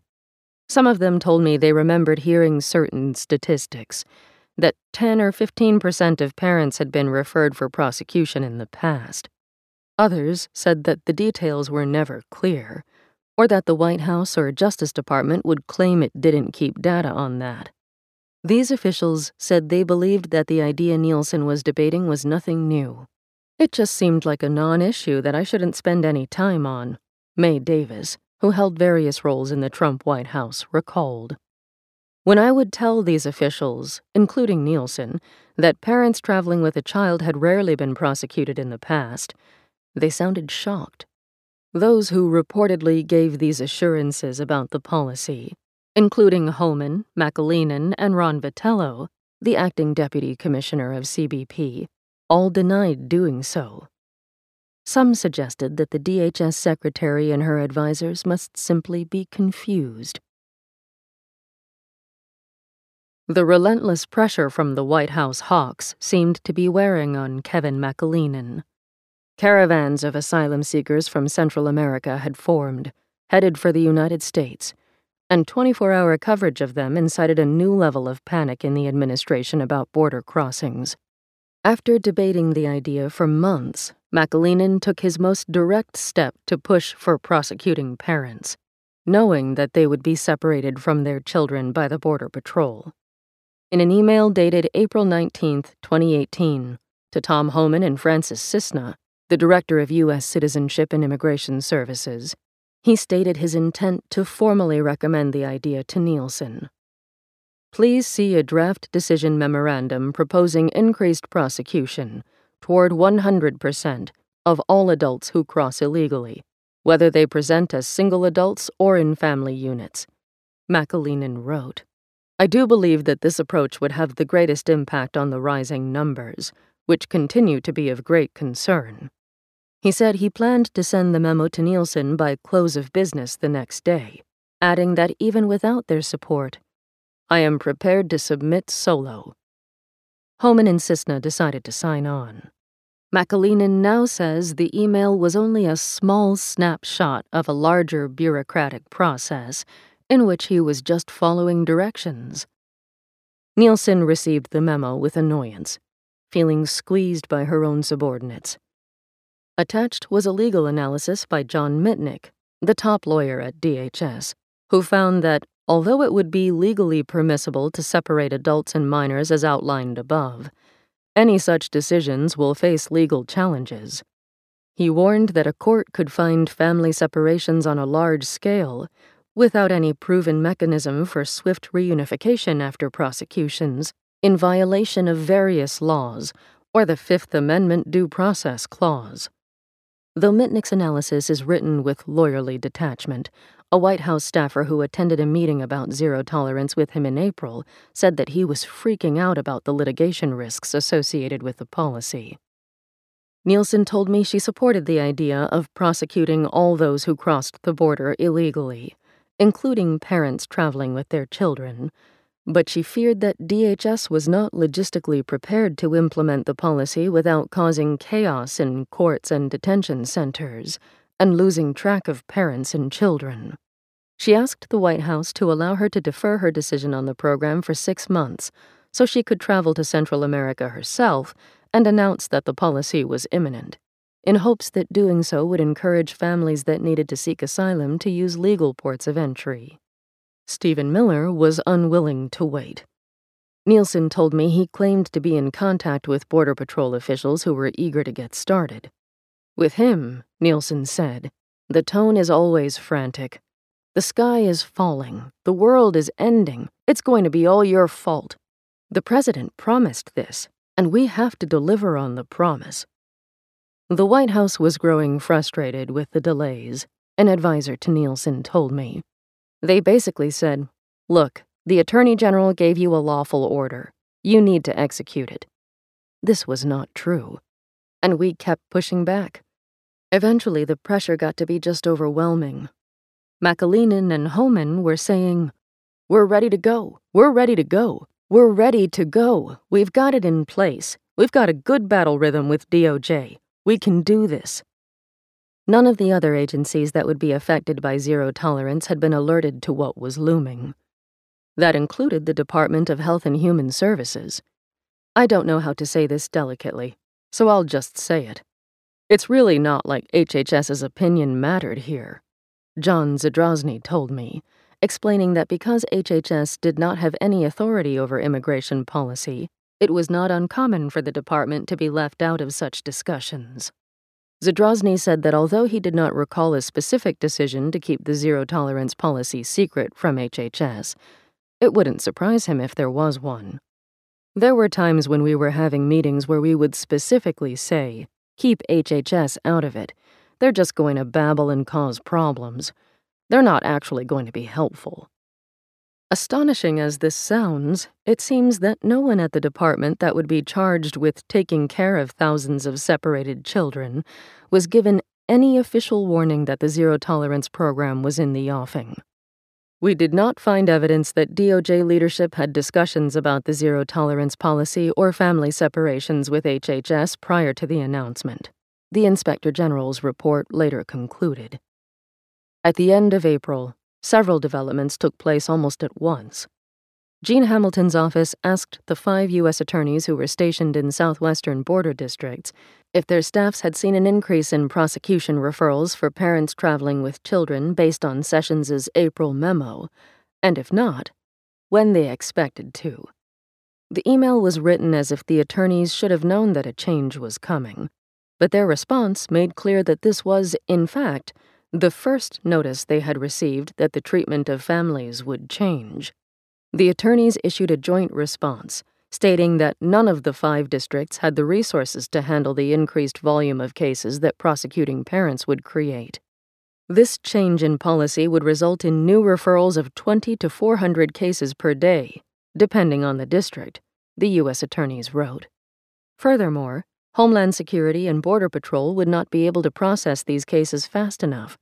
The medical screening for TB, chickenpox, measles, much less the processing of these individuals and establishing identity, alienage, criminal and or immigration history, etc., would be practically impossible to accomplish within the constitutionally mandated time constraints. Hamilton would later tell the Inspector General that he'd missed the response from the U.S. attorneys, which was one he'd requested, and that he was not aware that the U.S. attorneys had raised these specific concerns about prosecuting parents. Rich Hunter, the second highest ranking official in the U.S. Marshals Service in South Texas, heard about what was coming from a colleague who had been tipped off by a friend at the Justice Department. The Marshals are responsible for housing pretrial detainees facing federal criminal charges, including border crossers, and transporting them to court for their hearings. Even in normal circumstances, their facilities along the border are constantly at capacity. Under the influx of new detainees that a zero tolerance policy would bring, Hunter anticipated that the system would break down. The more and more information we got, it just painted a bleaker and bleaker picture for us, Hunter told me. I could see the impact headed down the tracks straight at us, and no one had talked to us. No one had prepared us for this. No one had asked us, Do you have space for this? Do you have resources? Manpower? Hunter helped produce a report that was delivered to the Justice Department on April 27th. It stated that the marshals, like the U.S. attorneys, did not have the resources to implement zero tolerance. The marshals sent copies of the report to Jeff Sessions' office and to Rod Rosenstein who would later push DOJ attorneys to apply the policy as aggressively as possible. Both Hamilton and Rosenstein would tell the DOJ Inspector General that they were unaware of any problems with zero tolerance raised by the marshals. Yet another warning they claimed to have missed. That same week, McAleenan's memo pressing Nielsen to activate zero tolerance was leaked to the Washington Post, which published an article about it on April 26th. To this day, it is not clear whether the memo was leaked by those who supported zero tolerance or those who opposed it. Many speculated that opponents of the program had leaked it in order to generate popular blowback and make the policy's implementation less likely. But if that's the case, the scheme backfired. After the Post article appeared, the pressure on Nielsen to authorize zero tolerance only increased. It seemed like Kirstjen was sitting on all these memos and wouldn't do anything. Lauren Tomlinson recalled. In early May, Miller convened yet another meeting about zero tolerance in the Situation Room. Nielsen says she started listing all the reasons the department was not ready to move forward. First, Stevens said, We've had this meeting a million times. Who thinks, despite all of that, we need more time? Nielsen told me. She raised her hand, the only person in the room to do so. The follow up from Stephen was Okay, who thinks we just need to go forward? We're done talking about this. And at that point, I remember what felt like a sea of hands. According to notes that he prepared, Hamilton acknowledged that separated children would be sent to HHS. To anyone familiar with HHS's operations, this would have immediately indicated that the government would face significant barriers in trying to bring parents and children back together. Among them, children and parents would be separated by hundreds of miles because of the way HHS placements typically work, and many parents would not qualify to regain custody of their own children under the requirements for sponsoring a child officially deemed an unaccompanied minor. But no one with such knowledge was in the room. On May 1st, McAleenan emailed Hamilton, saying, Looking at next week, likely, for the Border Patrol to begin referring parents for prosecution. Three days later, McAleenan went to see Nielsen, his draft memorandum in hand for her to sign. A heated conversation ensued, according to Nielsen and several people who overheard it. Nielsen told me that McAleenan made the usual arguments you can't tell Customs and Border Protection not to enforce the law. You can't exempt parents from prosecution. The president wants this. But I had been telling Kevin, you cannot implement zero tolerance until I'm convinced that we have the resources. Nielsen said she thought that in Kevin's mind, I was holding up what they had been told to do, basically under law. And I'm sure Stephen was calling all of them five times a day like, why aren't you doing this? And the Border Patrol and ICE unions were freaking out because they wanted it to happen. Nielsen told me she wanted to be the type of leader who deferred to the experts and the careers, using shorthand to refer to those, like McAleenan and Homan, who had spent years working at their agencies and insisted that they had the resources necessary to implement the policy smoothly. She also could not afford to be seen as the sole moderate who was stalling for time.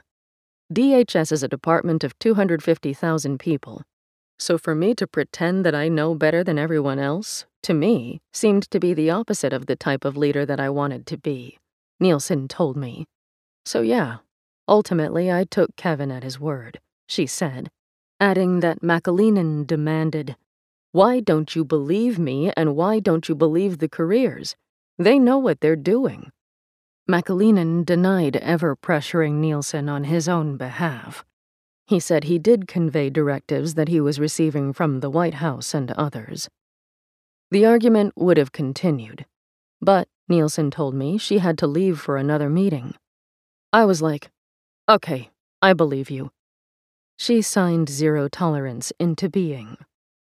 Frankly, she told me, I wish I hadn't. On the afternoon of May 7th, standing at the border in San Diego, overlooking the Pacific, Jeff Sessions held a press conference. With Tom Homan standing at his side, he announced that zero tolerance was going into effect as a national policy. Kirstjen Nielsen and other DHS staff say they weren't informed about the press conference until a few hours beforehand, when a Justice Department spokesperson shared a draft of Sessions's remarks. When they read it, Nielsen's staff asked for the removal of one line, hoping that they could ask Border Patrol to hold off on applying the policy to families until they could prepare. If you are smuggling a child, then we will prosecute you, and that child will be separated from you as required by law. Sessions' staff declined. That's our money line, they said, according to Border Wars, a book by Julie Hirschfeld Davis and Michael D. Shear.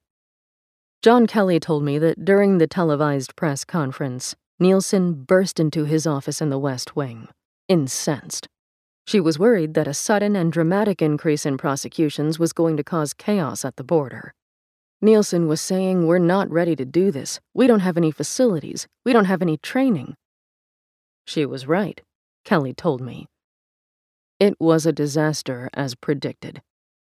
After months of unheeded warnings and unread reports, the mass separation of families was about to begin.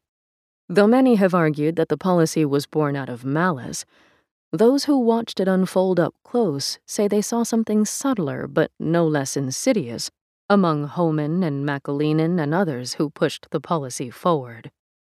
They were trying to do their jobs, Elizabeth Newman, Nielsen's deputy chief of staff, told me and they were absolutely flummoxed about how to stem the tide of migrants flowing across the border. And I think they lacked a really important filter to say, there is a line that we can't cross. She paused, then put this another way. If the president suggested, we should have moats with alligators in them, and maybe shoot people from the border, and that would be a deterrent. I think most every Border Patrol agent would be like, hey, that's a red line we will never cross. We all know the bright red lines. They just were up against this wall, and they couldn't see the red line anymore. Implementation May to June 2018. The implementation of zero tolerance was a disaster. For 48 days, catastrophes cascaded. After two and a half weeks, the Border Patrol leadership finally told agents to write down which children belonged to which parents. Internal emails show that when a magistrate judge in South Texas demanded that the Border Patrol there provide the court with weekly lists of separated children and their locations, threatening to hold the agency in contempt for failing to do so, agents panicked at their inability to fulfill such a basic request. I might be spending some time in the slammer, one supervisor wrote to a colleague, who replied, I ain't going to jail. Some of those dealing with the fallout of zero tolerance, the bureaucrats, judges, social workers, U.S. attorneys, and law enforcement officials, registered warnings or complaints with their supervisors. They received different versions of the same response push harder. After Jeff Sessions' announcement, the five U.S. attorneys stationed on the southwestern border requested a meeting with Gene Hamilton. Four days later, on May 11th, as the attorneys sat on the line waiting for a conference call to begin, they received an email informing them that Hamilton would no longer be able to attend. The attorneys decided to talk among themselves, while a liaison from the Justice Department listened in and took notes. Afterward, the liaison wrote a summary of the call that concluded Big concern. What is happening with these children when they are being separated from the parent? It appears that once DHS turns the child over to HHS, DHS is out of the picture and cannot give information. What are the safeguards to the children?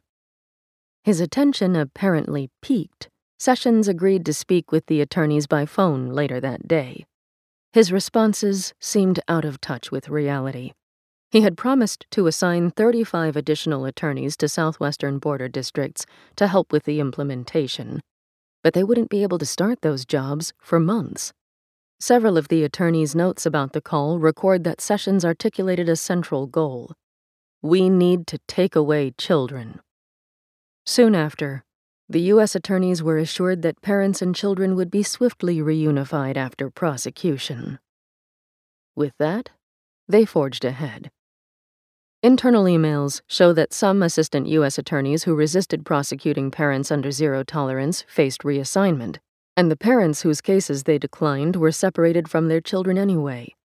In early May, for example, DHS officials heard that attorneys in Yuma, Arizona were declining to prosecute zero tolerance cases, except in those instances where children had crossed the border with both parents, so that at least one parent could remain with them. As Border Patrol officials scrambled to confirm that this problem was not occurring elsewhere, one warned that there will be repercussions for prosecutors who turned down cases. Another added that the AG's office, presumably a reference to Hamilton, had assured them that any attorneys refusing to break up family units will find themselves working in another district, away from the southwest border. Hamilton made several attempts in early May, after zero tolerance began, to convene meetings between the Departments of Health and Human Services, Justice, and Homeland Security in hopes of getting all three agencies, with their tens of thousands of employees, on the same page. But it was far too late. His emails betray such naivete about the system that it's unclear if they were sincere or feigned. For example, in one email, he proposed that perhaps the U.S. Marshals could use abandoned jails to house separated parents. An idea that went nowhere because it would have taken millions of dollars and months of contract negotiations to bring such facilities up to federal code.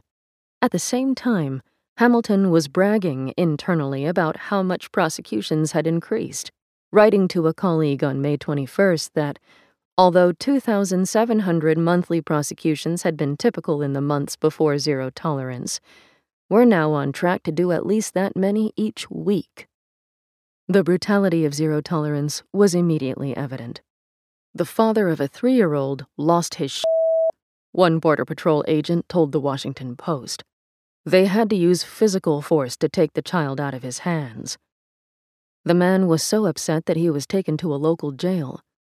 He yelled and kicked at the windows on the ride, the agent said. The next morning, the father was found dead in his cell. He'd strangled himself with his own clothing. The influx of anguished parents into government detention centers across the country turned the facilities into pressure cookers, where detainees and correctional workers alike were on edge. Even during the busiest season at the border, an individual U.S. Marshals facility would typically deal with only a few dozen daily intakes. Now the facilities were suddenly being asked to find housing for hundreds of new detainees every day. Marshal supervisors ordered that temporary, stackable overflow beds be crammed into dorms so that the separated parents had a place to sleep. Our manpower has been completely depleted. A marshal in the Southern District of California wrote in an email to staff in mid May We are in crisis mode, critical mass, DEFCON 1, or however you want to phrase it. On top of this, the marshals were fielding urgent calls from shelter staff working under the Office of Refugee Resettlement, who were improvising any method they could to track down the parents of separated children. To satisfy requirements that children in federal custody be given the chance to speak with their family members or sponsors twice a week. According to the DOJ's Inspector General, some of the marshals had never heard of ORR and had to research it on the internet. Many marshals declined to make parents available for the calls because the marshals were too busy or said they were not required to do so. Rich Hunter, the high ranking marshals official in Texas who had anticipated such chaos, traveled from his office in Houston to the federal court in McAllen to try to troubleshoot problems. He arrived to find the street outside the courthouse lined with charter buses that had been procured at the last minute to transport the surge of separated parents to court. Because the court didn't have enough cell blocks, parents had to sit for hours inside the parked buses until it was their turn to be called before the judge. The courtroom itself resembled a packed concert venue. The court reporter was crammed in the corner, Hunter told me. The prosecutors are standing up over by the jury box that had additional defendants in it. It was just not a picture of a federal courtroom that I had ever seen before. As a 30 year veteran of the agency, Hunter said his first concern was safety, but he also found the scene emotionally disturbing. I remember their faces, Hunter said. You deal with this issue long enough, you realize that the overwhelming majority of people are not cartel members. You would hear them asking their defense attorneys, asking anybody for information about their kids. As a dad, as a person, it would take a toll on you, because you can imagine what that was like. He recalled parents struggling to use the court's interpretation headphones. A lot of them had not seen technology like that before ever in their life, so they're put on wrong, he said. And then the look on their faces of what am I going through? Neris Gonzalez, a Salvadoran consular employee charged with protecting the rights of migrants from her country in U.S. custody, was stationed at a CBP processing center in McAllen when she read about zero tolerance. In my little mind, she told me, I thought they were going to separate the families by putting parents in one cell and children in another. I never thought they would actually take away the children. But when she walked into the processing center for the first time after zero tolerance was implemented, she saw a sea of children and parents, screaming, reaching for each other, and fighting the Border Patrol agents who were pulling them apart. Children were clinging to whatever part of their parents they could hold on to arms, shirts, pant legs. Finally, the agent would pull hard and take away the child, she said. It was horrible. These weren't some little animals that they were wrestling over. They were human children. Other than Wesley Ferris, the Border Patrol officer who spoke to Frontline, Gonzalez appears to be the only official to have gone on the record to describe the separations themselves. I asked members of the Biden administration to provide Border Patrol officials who'd participated in zero tolerance for an interview. I was told that no one would agree to speak with me. Gonzalez said the facility was effectively locked down during zero tolerance. Almost no one outside Border Patrol and ICE was allowed in, whereas in the past, journalists, representatives from faith based organizations, and human rights lawyers had sometimes been given access. It wasn't right she said. They didn't want anyone to expose what they were doing. Gonzalez asked a Border Patrol agent what was going on. He said that ICE and BP were under orders from Trump, and he said to separate the kids from their parents. As in, completely separate. Desperate scenes played out everywhere. Border Patrol agents who were yanking children away asked Gonzalez to help them prevent fights. In several instances, she placed herself between parents and agents, trying to calm the families down. Gonzalez said that at the height of zero tolerance, about 300 children were separated each day at her facility and crammed into caged enclosures. She spent most of her time inside the enclosures, helping children call their relatives. Sometimes the younger children didn't seem to fully understand what was going on. Gonzalez says the sound in the facility was chilling. The children's cries formed an ear piercing, whistling wind. The sound worsened when it came time for her to leave at the end of the day. They grabbed me, squeezed me, hugged me so that I couldn't leave. For her, the scene triggered flashbacks to the war in El Salvador, where thousands of children were disappeared, and the sound of their wailing mothers was hard to escape. While zero tolerance was in effect, Kirstjen Nielsen defended it before Congress and in the media, using the same clinical language that had been deployed to convince her that the policy was reasonable. She and her team argued that some of the separated families were actually part of trafficking schemes, in which children were either kidnapped or paired with random adults in order to give both parties free passage into the United States. Several Trump administration officials stipulated that they would talk to me for this article only if I agreed to mention false families in my story. Instances of such false families do exist, but subsequent investigations into family separation have not yielded many examples. In the federal class action lawsuit over family separation, the government indicated that it suspected only a small number of false families existed, and Michelle Brané, who was heading up the Biden administration's Family Reunification Task Force, recently told me the group had not found a single false family trafficking case. Another argument Nielsen made is still popular today among veterans of the Trump administration that separating migrant children from their parents for the purposes of prosecution was no different from what happens in American criminal proceedings every day. If an American parent is pulled over for a DUI and their child is in the back seat, this argument goes, the child doesn't go to jail with them.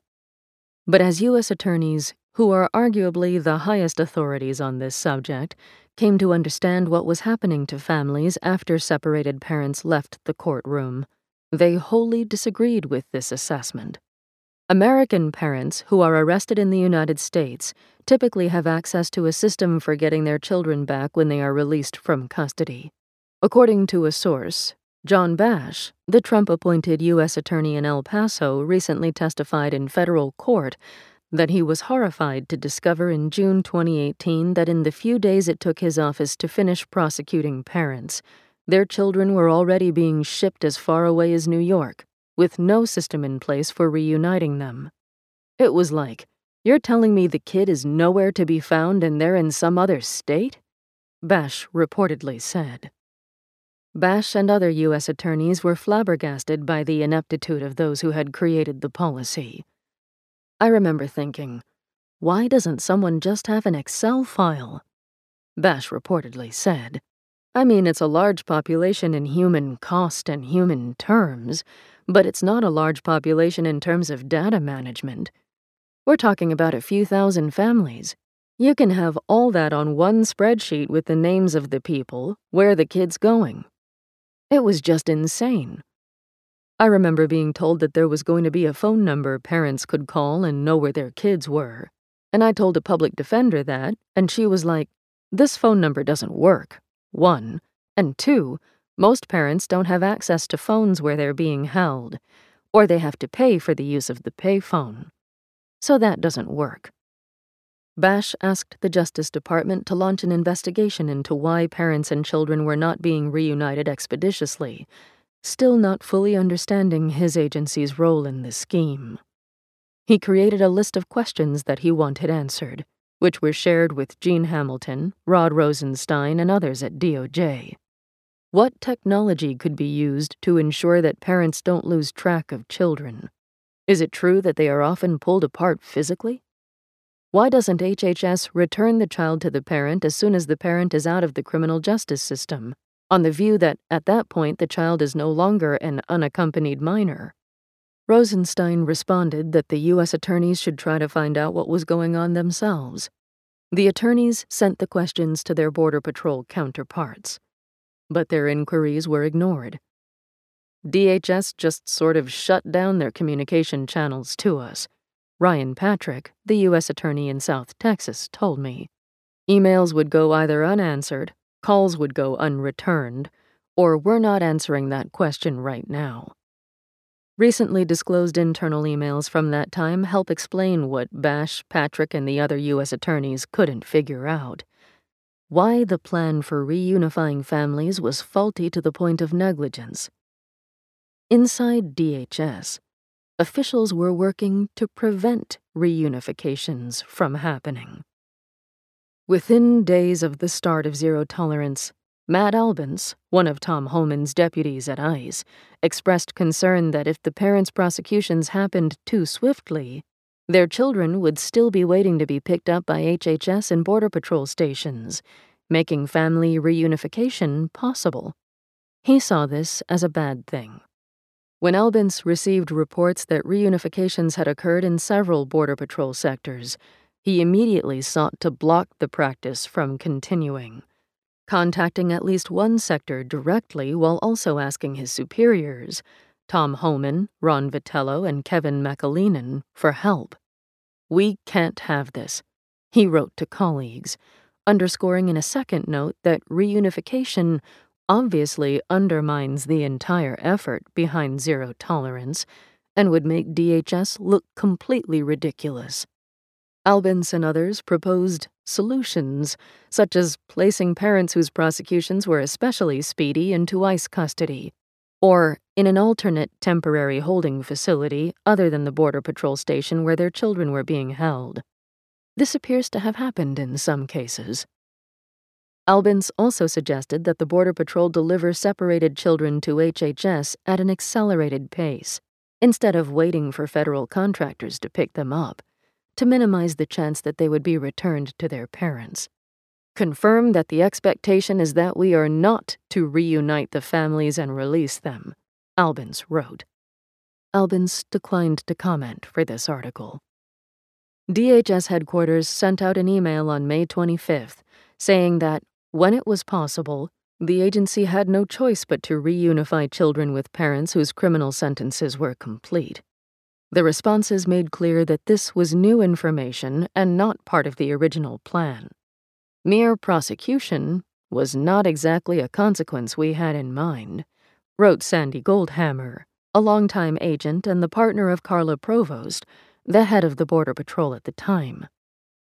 Still unaware that DHS officials were working to keep parents and children apart, both Bash and Patrick started to devise strategies wherein parents could be prosecuted on misdemeanor charges, satisfying their orders from Sessions, but still get their children back quickly. Patrick developed a plan to transfer some detainees to less burdened courts in his district, farther away from the border, so that they could be prosecuted faster. Bash hashed out another plan to conduct prosecutions via video teleconference, so families would not have to be separated in the first place. Neither idea ever got off the ground. Bash recently reviewed the exchanges between Albence and others at DHS, which were made public this past June as part of the court case for which Bash was deposed. He was outraged. In no place in the American criminal justice system, he reportedly testified, would it be considered either ethically or legally permissible to keep children from their parents for punitive purposes after their legal process is completed. We wouldn't do that to a murderer, much less a parent facing misdemeanor charges as a result of their attempt to claim asylum, Bash reportedly said. In federal court cases, several parents whose children were taken away allege being taunted by agents who said, Happy Mother's Day, and parents say they were told that their children would be put up for adoption or that they would never see them again. Others recount being threatened or ignored when they asked where their children were. Perhaps to avoid physical altercations, some agents began deceiving families in order to lure them apart, or pulling children out of holding cells while they and their parents were asleep. Bash reported to DOJ headquarters that two plaintiffs in his district said they had been told their children were being taken to have baths and then never saw them again. HHS child care facilities evolved rapidly to meet the new demands of their work.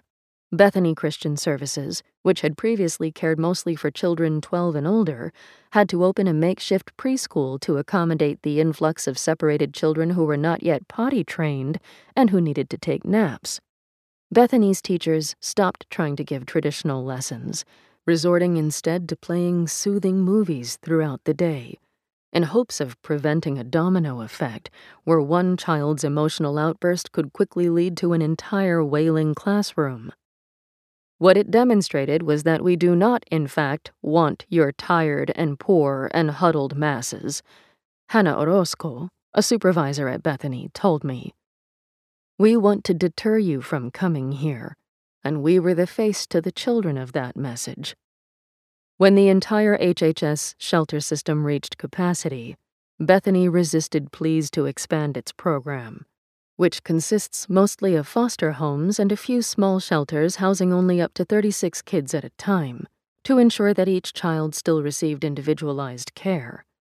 But other companies eagerly accepted multi million dollar government contracts, housing children in huge facilities such as a former Walmart which was at one point used to detain more than 1,000 children. Large scale institutions had long since been eliminated from the domestic child welfare system because they were found to be traumatizing and unsafe. Indeed, many such facilities for immigrant children have faced significant allegations of physical and sexual abuse, and some have bypassed federal background check requirements to weed out predators. But they are where most separated children ended up in part because the lack of advance planning left no other option. Some of the social workers under contract with HHS wrestled with the ethical dilemma presented by zero tolerance, unsure if they were helping separated children by continuing to go to work each day, or if they were enabling the system that had taken them away from their parents in the first place. In mid June, Antar Davidson quit his job at a large shelter in Arizona calling himself a conscientious objector to zero tolerance.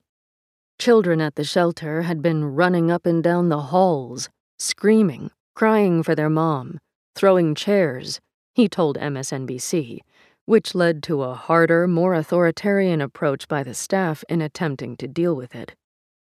The public did not know what to make of HHS's role in the situation either. Reporters and protesters showed up outside HHS childcare facilities, whose addresses are typically tightly guarded because of the vulnerability of their clients. Staff put Halloween masks on the children, or shielded their faces when they were outside to protect them from being photographed. A Bethany caseworker in Michigan was spit on at a gas station and accused of kidnapping. Even high ranking Trump administration officials were deeply confused. For weeks, the White House communications team asked the Justice Department to put forward lawyers who could explain the policy to the media. But no one at DOJ headquarters wanted to do it. May Davis, then the deputy White House policy coordinator, tried to explain the situation to a group of senior staff, including Sarah Huckabee Sanders, the press secretary, who was being questioned by reporters about the policy. But Davis inadvertently added confusion by suggesting that parents and children were being swiftly reunited. I did a few diagrams of what I thought was happening, Davis told me.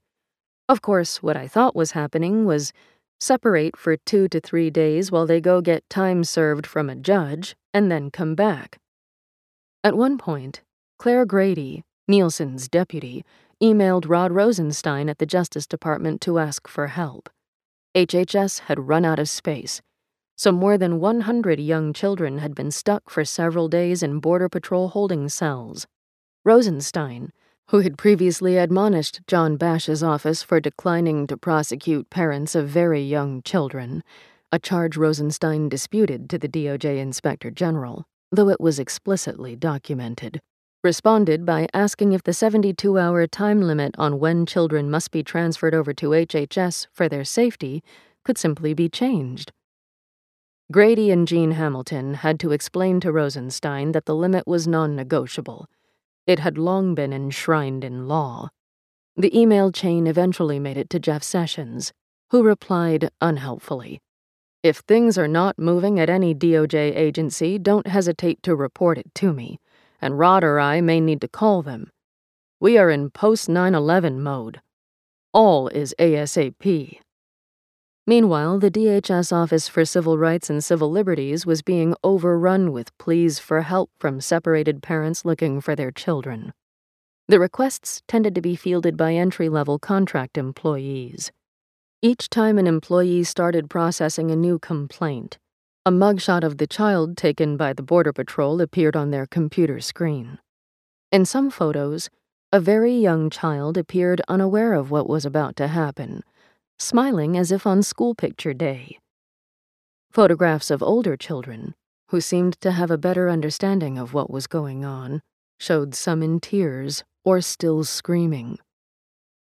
Young staffers in the office started breaking down at their desks.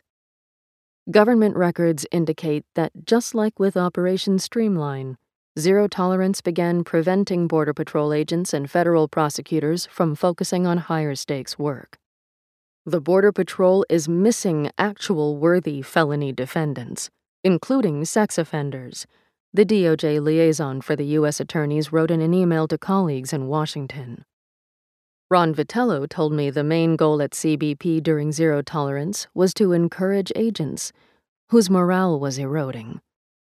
This was supposed to be short term pain for long term gain, Vitiello said. I was trying to communicate with the workforce telling them hopefully we'll see a dip in the numbers. This is going to work. But as individual parts of the immigration enforcement system each wrestled with their own logistical crises, a gruesome larger picture began to come into view. The policy was so broken, perhaps intentionally, that it could not be fixed. Vitiello and others at CBP and DHS headquarters said they were not aware of the wrenching separations being reported by the media. I would feel bad if someone went to the shower and their kid was gone when they got back. I'm a human being, Vitiello told me. He and others said they did recall the mood beginning to sour when it seemed as if the department had lost the narrative on zero tolerance in the press. McAleenan has since said that he felt the policy needed to end because CBP was losing the public's trust, though he and others have also expressed a belief that journalists exaggerated their reporting on separations to make them seem more egregious than they were. Some at DHS, however, did believe the well documented reports that they were reading in the press, many of which involved leaks by government workers. Elizabeth Newman, Nielsen's deputy chief of staff, recalls a career civil servant walking into her office around this time and saying, I can't believe they're doing it. This is evil. On June 18th, the fog of denial abruptly dissipated when ProPublica published leaked audio of separated children crying for their parents inside a government facility. It called into question the official assurances that separations were happening smoothly and humanely. More than that, it made clear that the targets of the zero tolerance policy were not criminals, but children. Throughout the seven minute recording, a little boy speaking through a low, wobbly sob repeats, Papa, Papa, over and over. I want to go with my aunt, one little girl tells agents. Over their cries, a detention official can be heard joking with the children. Tenemos una orquesta, he said. We have an orchestra. What we're missing is a conductor. By that point, the U.S. government had separated from their parents more than 4,000 children under zero tolerance and the preceding local initiatives. The audio clip was picked up by news outlets around the world. Comments posted on the YouTube version of the ProPublica audio show the news of family separation finally penetrating the public's consciousness. As I listened to this, I cried till my stomach hurt so much. My heart breaks hearing these innocent children crying. I hope that they will be reunited soon. God help us. Never have I ever been more ashamed with America. Facing an overwhelming outcry, even the staunchest Republican allies of Trump's immigration agenda began condemning zero tolerance, some of them sincere and others motivated by politics. All of us who are seeing images of these children being pulled away from moms and dads in tears are horrified, Senator Ted Cruz told reporters. We should keep children with their parents. Kids need their moms. They need their dads. One high level HHS official told me it took weeks for her to accept what she was reading in the news, including that immigration officers were pressuring parents to agree to be deported without their children. It was something so horrible that it wouldn't occur to any normal person that this was happening, the official said. When denial was no longer viable, the administration wasted no time looking for someone to scapegoat. It was very apparent that they wanted a fall guy Lauren Tomlinson, the senior DHS communications aide, told me. When ProPublica published the recording, Kirstjen Nielsen was in Louisiana for a speech. At that point, she had already declined several requests from Sarah Huckabee Sanders to address the press from the White House podium. While still on the plane back to Washington, Nielsen was summoned to the White House by Sanders, who told her when she arrived that she was the administration's best person to address the policy and that Jeff Sessions' attempts to do so had only made things worse. Days earlier, the Attorney General had invoked scripture to justify the separation of families. Nielsen and her inner circle huddled in the West Wing with John Kelly, who strongly urged her against doing the press conference. I said, Look, whoever goes out there is going to own this, Kelly told me. Nielsen told me she felt she had no choice. Her agents were being attacked, and it was her job to defend them. Nielsen sat down in the makeup chair off the White House press room, while an aide, Jonathan Hoffman, peppered her with mock questions. Minutes later, she walked to the podium. Kevin McAleenan, who had urged Nielsen to approve the policy and was officially responsible for the actions of the Border Patrol, stood off to the side, outside of most of the news cameras' frames, silent and unnoticed. At DHS headquarters, staff huddled around televisions. I think in that moment it became very clear to everyone just how bad everything was, a senior DHS official told me. For some people, that was their first time really understanding how much of a crisis this was.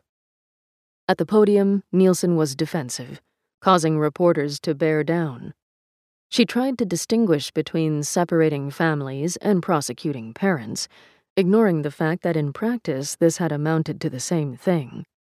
She emphasized that the parents being separated were committing the crime of crossing the border illegally, even if to exercise their legal right to claim asylum. She did not acknowledge that DHS had been limiting access to official ports of entry through a process called metering effectively blocking people from requesting asylum without breaking the law to do it. Nor did she acknowledge that substantial numbers of families that had been able to cross at official ports of entry, or who had crossed elsewhere but were not being prosecuted, had also been separated. And she repeatedly blamed Congress for zero tolerance, suggesting that she'd had no choice but to enforce the statutes that made unauthorized border crossing a crime, which was a lie. Outside Operation Streamline, few people were prosecuted in the decades prior to Donald Trump taking office. To viewers watching the press conference, for whom the pleading cries of separated children were still fresh in mind, Nielsen's focus on technical details seemed astonishingly tone deaf. Nielsen told me that at the time of the press conference, she was unfamiliar with news reports indicating that babies had been taken from their parents, or that family members were getting lost in the maze of federal detention, or that parents had been deported without their children, which happened more than 1,000 times, according to federal records. This is almost impossible to believe given her reputation as someone who was obsessively well prepared and consumed with following media coverage of her department's operations. The last thing I would ever support or defend is some sort of tragic scene where someone is grabbing a baby out of someone's arms, Nielsen told me. That's just so the opposite of every bone, every cell in my body. After the press conference, Nielsen made her way out of the White House. As she left, people patted her on the shoulder as if they were touching a casket at a funeral one last time. Reunification. Across the federal government, futile attempts at damage control began the next morning. It was a minute to minute disaster, a Justice Department official told me, recalling a meeting that day. We were taking on water from all sides DOJ's Congressional Affairs team reported being inundated with official requests for information from Capitol Hill, while Rod Rosenstein finally conceded that he did not see any way of solving zero tolerance's logistical problems. In the meeting, Sarah Isgur, the chief spokesperson for DOJ, said that the narrative around the policy had become so bad there was no way to recover from it.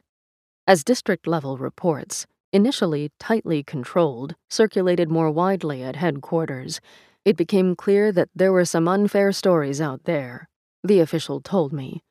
But even the fairest ones were bad. And with some of the ones that the reporter had gotten wrong, the facts were actually worse than the reporter realized. Congressional Republicans began asking not only for an end to family separations, but for a bill outlawing them in the future. Paul Ryan, the Speaker of the House, told John Kelly at a breakfast meeting that if Congress didn't outlaw family separations, we will lose the House in the 2018 midterms. It will kill the Republican Party. Kelly recounted the meeting in a discussion with Stephen Miller and some DHS officials, according to the contemporaneous notes of a Nielsen staffer who was present.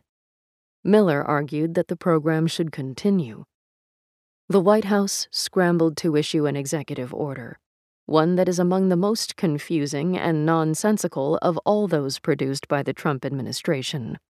It called for the Justice Department to continue exercising zero tolerance toward illegal border crossings, but at the same time, for the Department of Homeland Security to maintain the family unity of those who were prosecuted. This was executive order as oxymoron, Zero tolerance had meant separating families. It didn't make a damn bit of sense, May Davis recalled. Nevertheless, the next day, June 20th, Trump signed it. He just kind of caved, one hawk told me. The administration indicated that families that crossed the border would be detained together in DHS's family detention centers for the duration of their criminal and immigration cases. This also made no sense. For one thing, DHS had about 3,000 family detention beds. Based on the number of people crossing the border, those beds would have filled in less than two weeks. For another, asylum cases take more than a year to complete, on average, and a long standing federal consent decree held that families could be detained for a maximum of only 20 days because of the harm that long term detention does to children. During a conference call that same day, Gene Hamilton told reporters that the administration planned to challenge the consent decree, and that if the judge did not agree to lift it, family separations would begin again. It's on Judge Dolly Gee, he said, referring to the Central District of California judge who would rule on their challenge. Are we going to be able to detain alien families together, or are we not? The consent decree, Hamilton said, put this executive branch into an untenable position. As if the 20 day limit had not already been in place for several years, and as if it were the judge, not the Trump administration, that had changed things with zero tolerance. By late June, new separations had stopped. But it was still not at all clear what would happen to the estimated 3,000 separated children who remained in government custody, not to mention those who had been released to a sponsor in the United States but still had not been reunited with their parents. Soon after the executive order came down, an HHS spokesperson told reporters that the separated families would not immediately be reunited because their parents were being detained on criminal or immigration charges. A second HHS spokesperson from the same agency followed up later in the day to say that the first one had misspoken, explaining that it is still very early and we are awaiting further guidance on the matter, but that reunification is always the ultimate goal. Only at the height of zero tolerance did Alex Azar, who was the Secretary of Health and Human Services and therefore the overseer of the system tasked with sheltering the separated children, begin to understand his agency's role in what was happening, according to his staff. Azar declined to comment for this story. A former corporate lawyer and pharmaceutical executive, Azar was appointed after the administration's first HHS secretary, Tom Price, was ousted in scandal. He was given a mission of overhauling federal regulations on prescription drug pricing, and he had pursued his target with exacting focus. Azar was so obsessed with efficiency that HHS employees were not allowed to contact him directly, lest he be distracted. His email address was a tightly kept secret. Azar's chief of staff and deputy chief of staff fielded all internal inquiries to his office. Anything that was not of utmost importance to Azar, they delegated. This included all matters related to immigration. Azar didn't know or care much about immigration policy when he joined the administration. He didn't view this as a problem because it seemed to him to be a fraction of HHS's work. The entire immigration portfolio was given to Azar's deputy secretary, Eric Hargan, Colleagues say that Hargan was not taken seriously, that he was frequently out of the office, appeared less than fully engaged in meetings, and lacked mastery of the policy details for his areas of responsibility, including immigration. Hargan declined to comment, so I was not able to confirm whether he had any knowledge of zero tolerance prior to it being announced. But Azar and others close to him insisted repeatedly that they had been wholly blindsided Although Nielsen and others at DHS said that Azar was warned that the policy was coming, they conceded that perhaps no one shook him by the shoulders to explain exactly what it meant. Those close to Azar say that if he had been involved in any discussion of an innocuous sounding prosecution policy, it would have flown over his head. He would have had no idea that prosecution would entail taking the parents' children away much less making them his responsibility as part of the larger pool of unaccompanied minors in the U.S. whom HHS was tasked with caring for.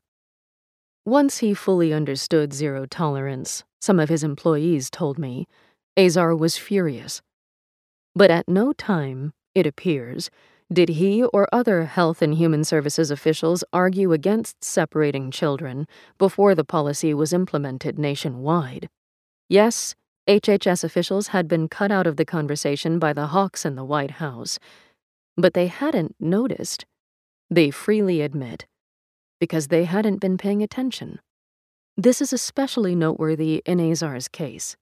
He had a close relationship with Ivanka Trump and Jared Kushner, which Azar leveraged to keep Miller from ever contacting him directly.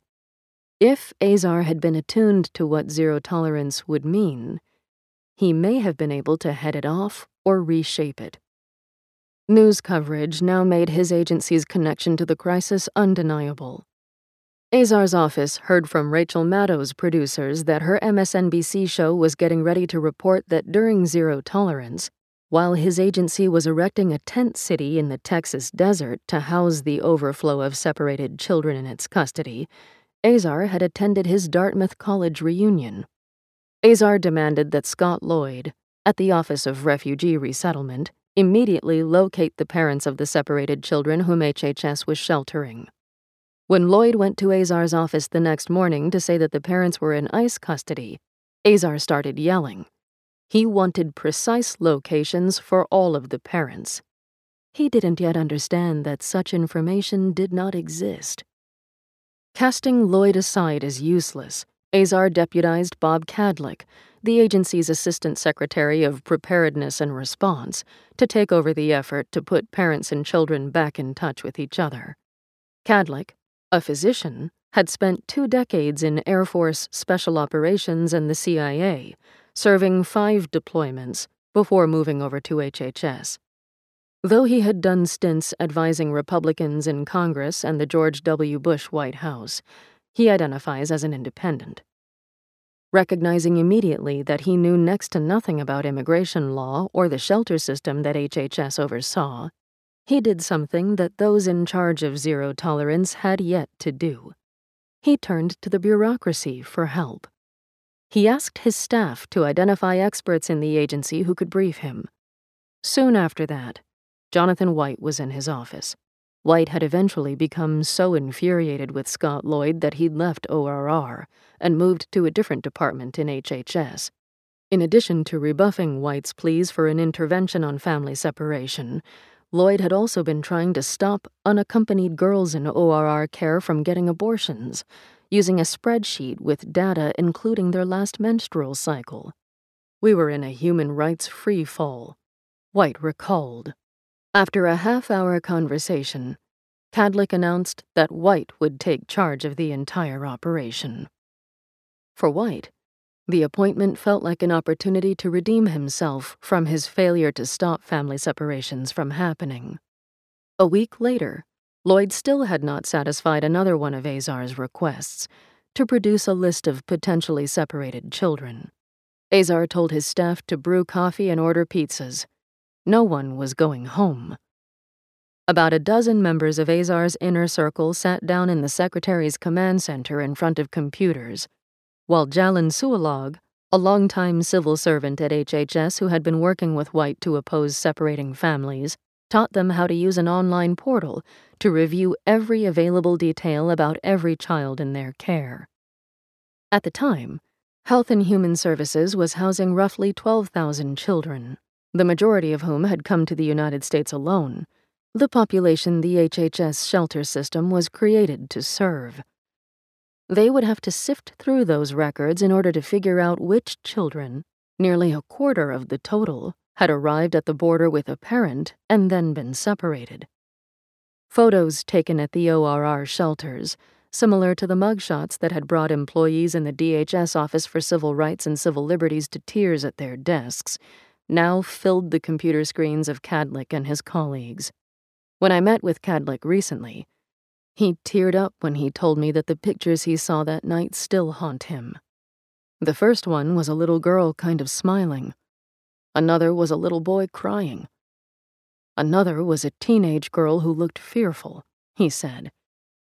You could just see that what was happening was devastating to these kids. Some of the children were infants.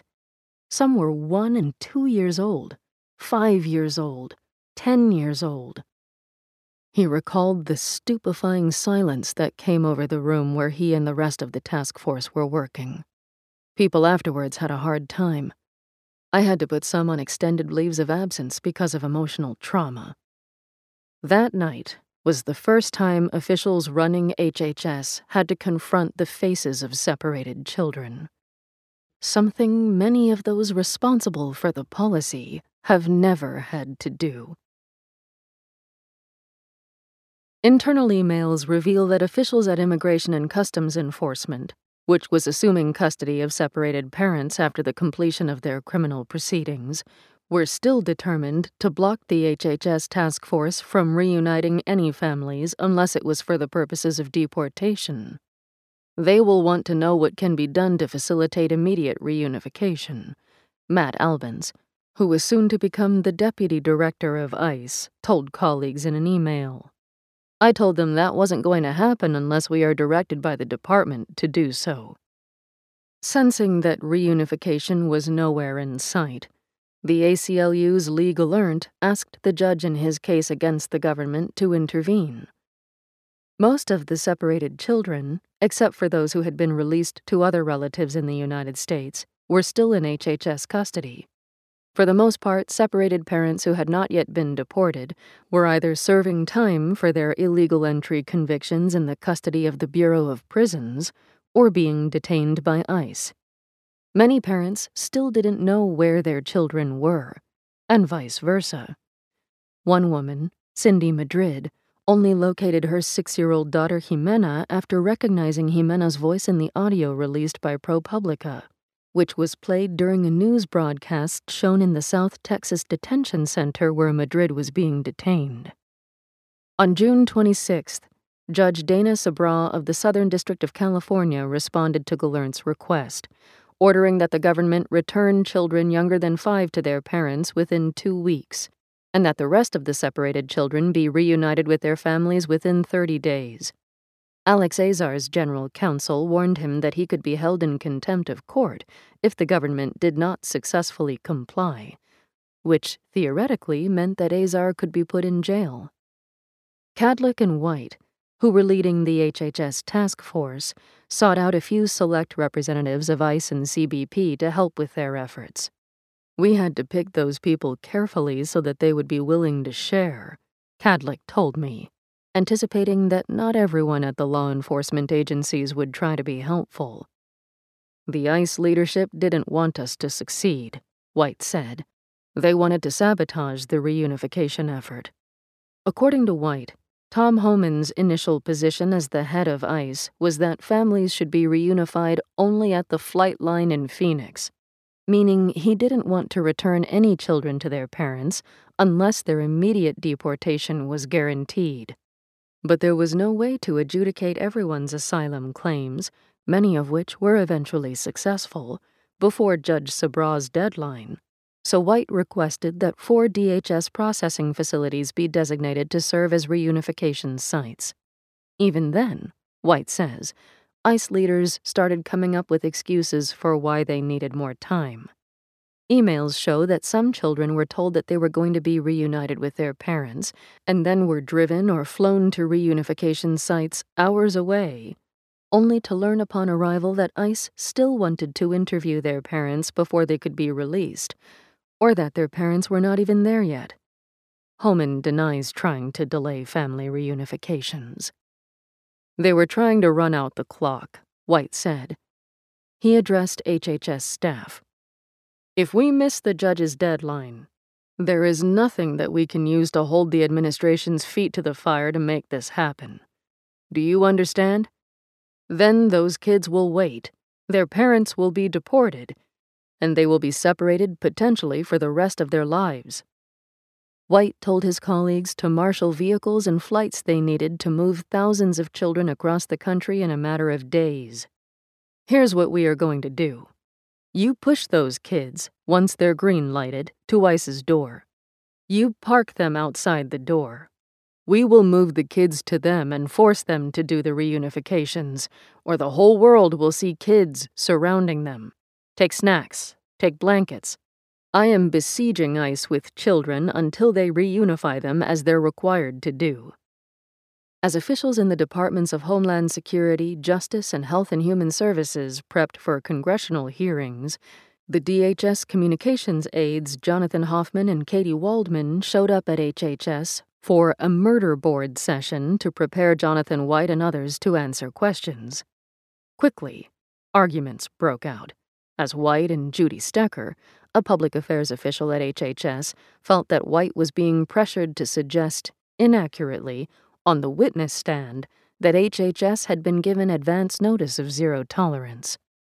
Stecker asked Brian Stimson, the lead HHS lawyer working on litigation over family separations, to provide backup. According to those present, Stimson told Hoffman to fuck off and called him a moron. Hoffman disputes this. Afterward, Waldman pulled White aside and called him a bleeding heart liberal. White unloaded on her, shaking and turning red. It is difficult to maintain my emotional equilibrium where family separation is concerned, he told me. I do not accept that any immigration outcome, however important it might be to people, can be bought at the price of separating families. Like, you do understand these aren't theoretical children? They're all real children. They're as real as my kids. The Aftermath On August 1st, a week after the court deadline, more than 500 separated children remained in federal custody. Many others had been released to sponsors in the U.S., but still had not been reunited with the parent with whom they'd crossed the border. The government still had made no effort to contact parents who had been deported without their children. Judge Sabraw called the government's progress just unacceptable, adding that for every parent who is not located, there will be a permanently orphaned child. And that is 100% the responsibility of the administration. Additional separated children were later added to Gelernt's class action lawsuit. As of now, the total number of known separations between January 2017 and June 2018 is more than 4,000. After entering the White House, President Joe Biden signed an executive order forming the Family Reunification Task Force, headed by Michelle Brané, to continue tracking down and reuniting the 1,500 families that remained separated when his administration took office. At least 360 parents have been reunited with their children. Those who had been deported after they were separated were allowed to return to the United States and given a three year temporary parole status. But approximately 700 families still have not been officially reunited, according to the task force's most recent estimate.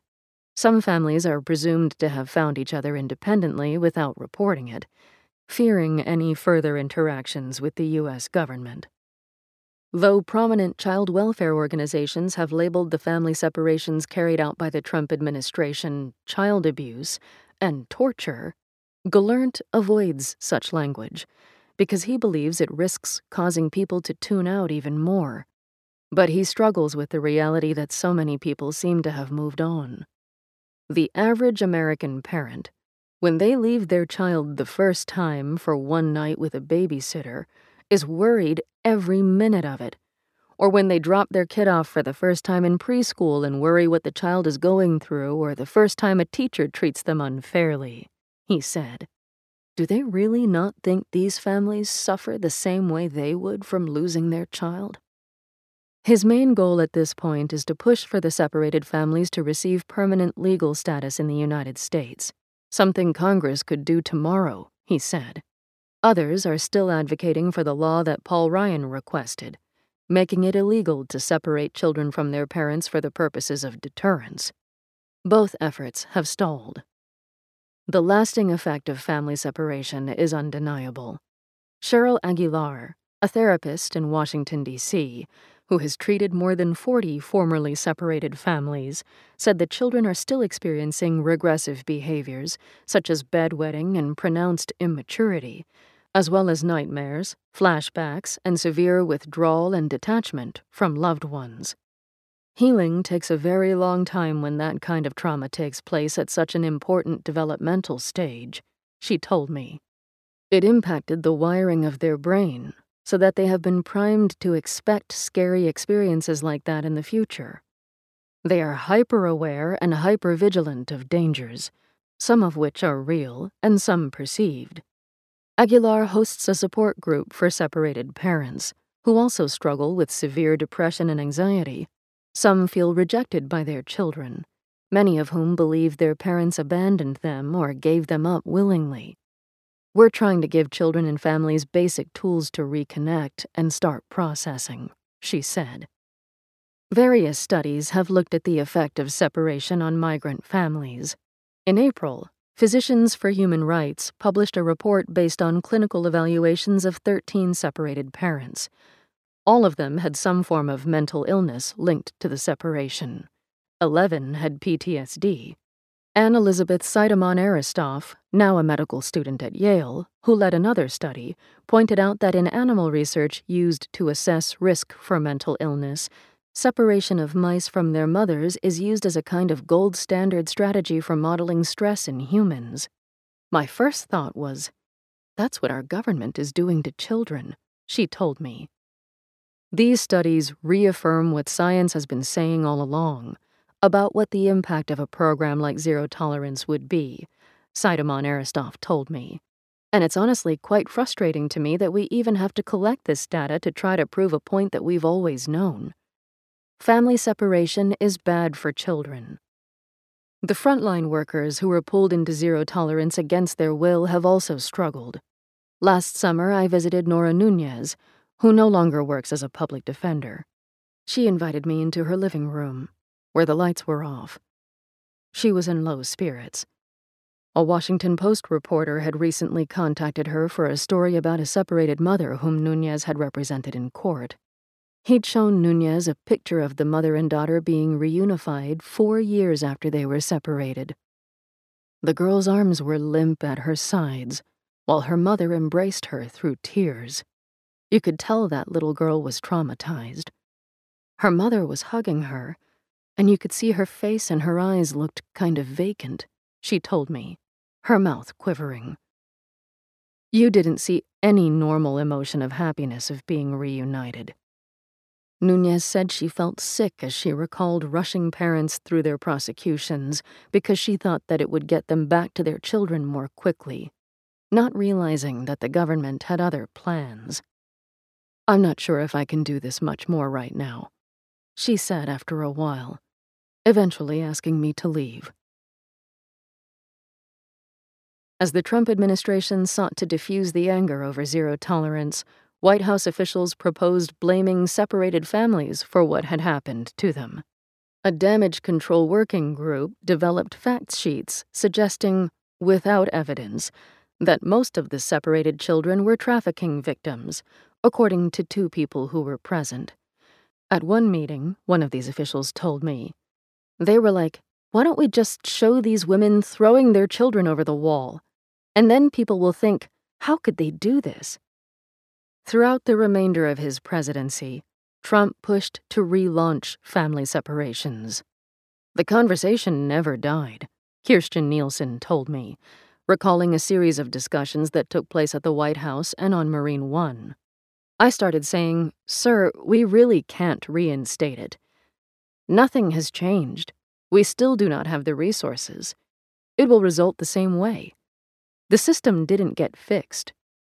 She says she threatened to resign and appealed for support to the First Lady, Melania Trump, who would place a discouraging hand on her husband's shoulder when Trump ranted about turning it back on, generally while watching Fox News.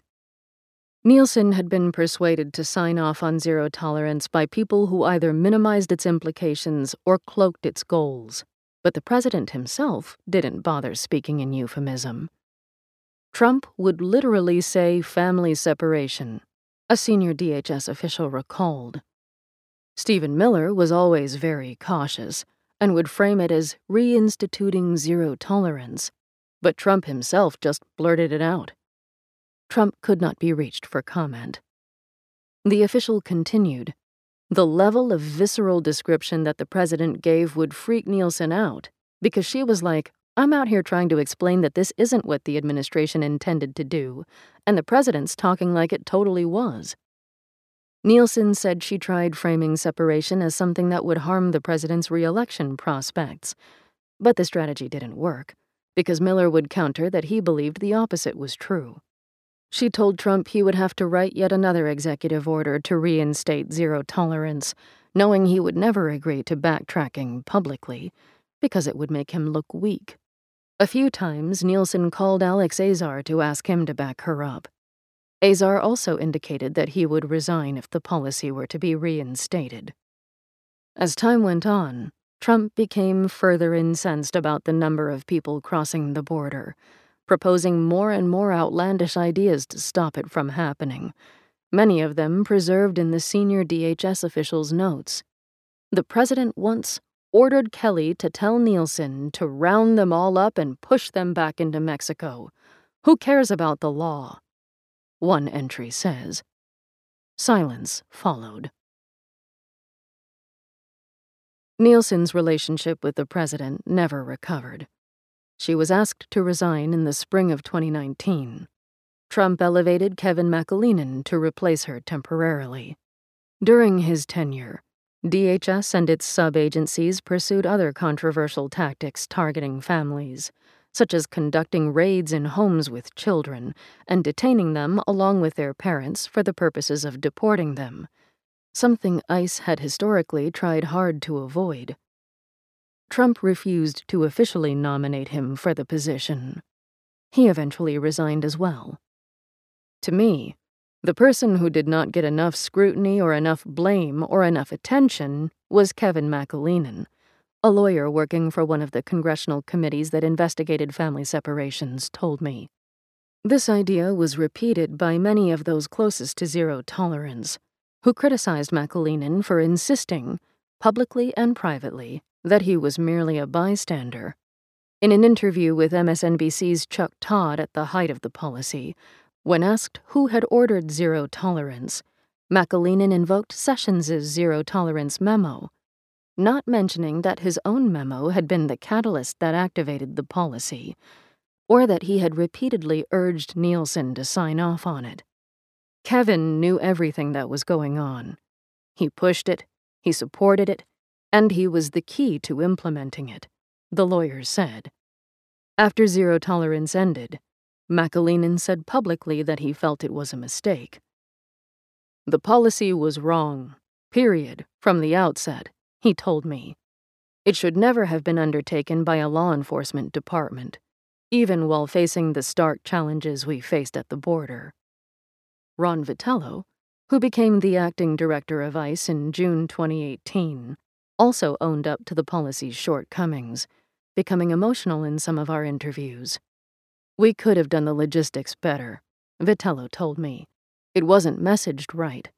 We rushed into this failure, basically. It's definitely one you wish you could get back. But it wasn't cruel and heartless to be cruel and heartless.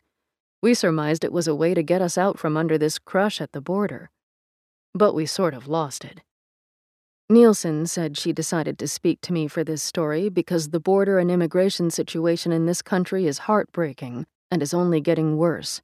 She said that it is up to Congress to reform our immigration laws in a way that allows people who need to come to the United States to do so legally, and for the laws to be fully enforced in a way that is humane.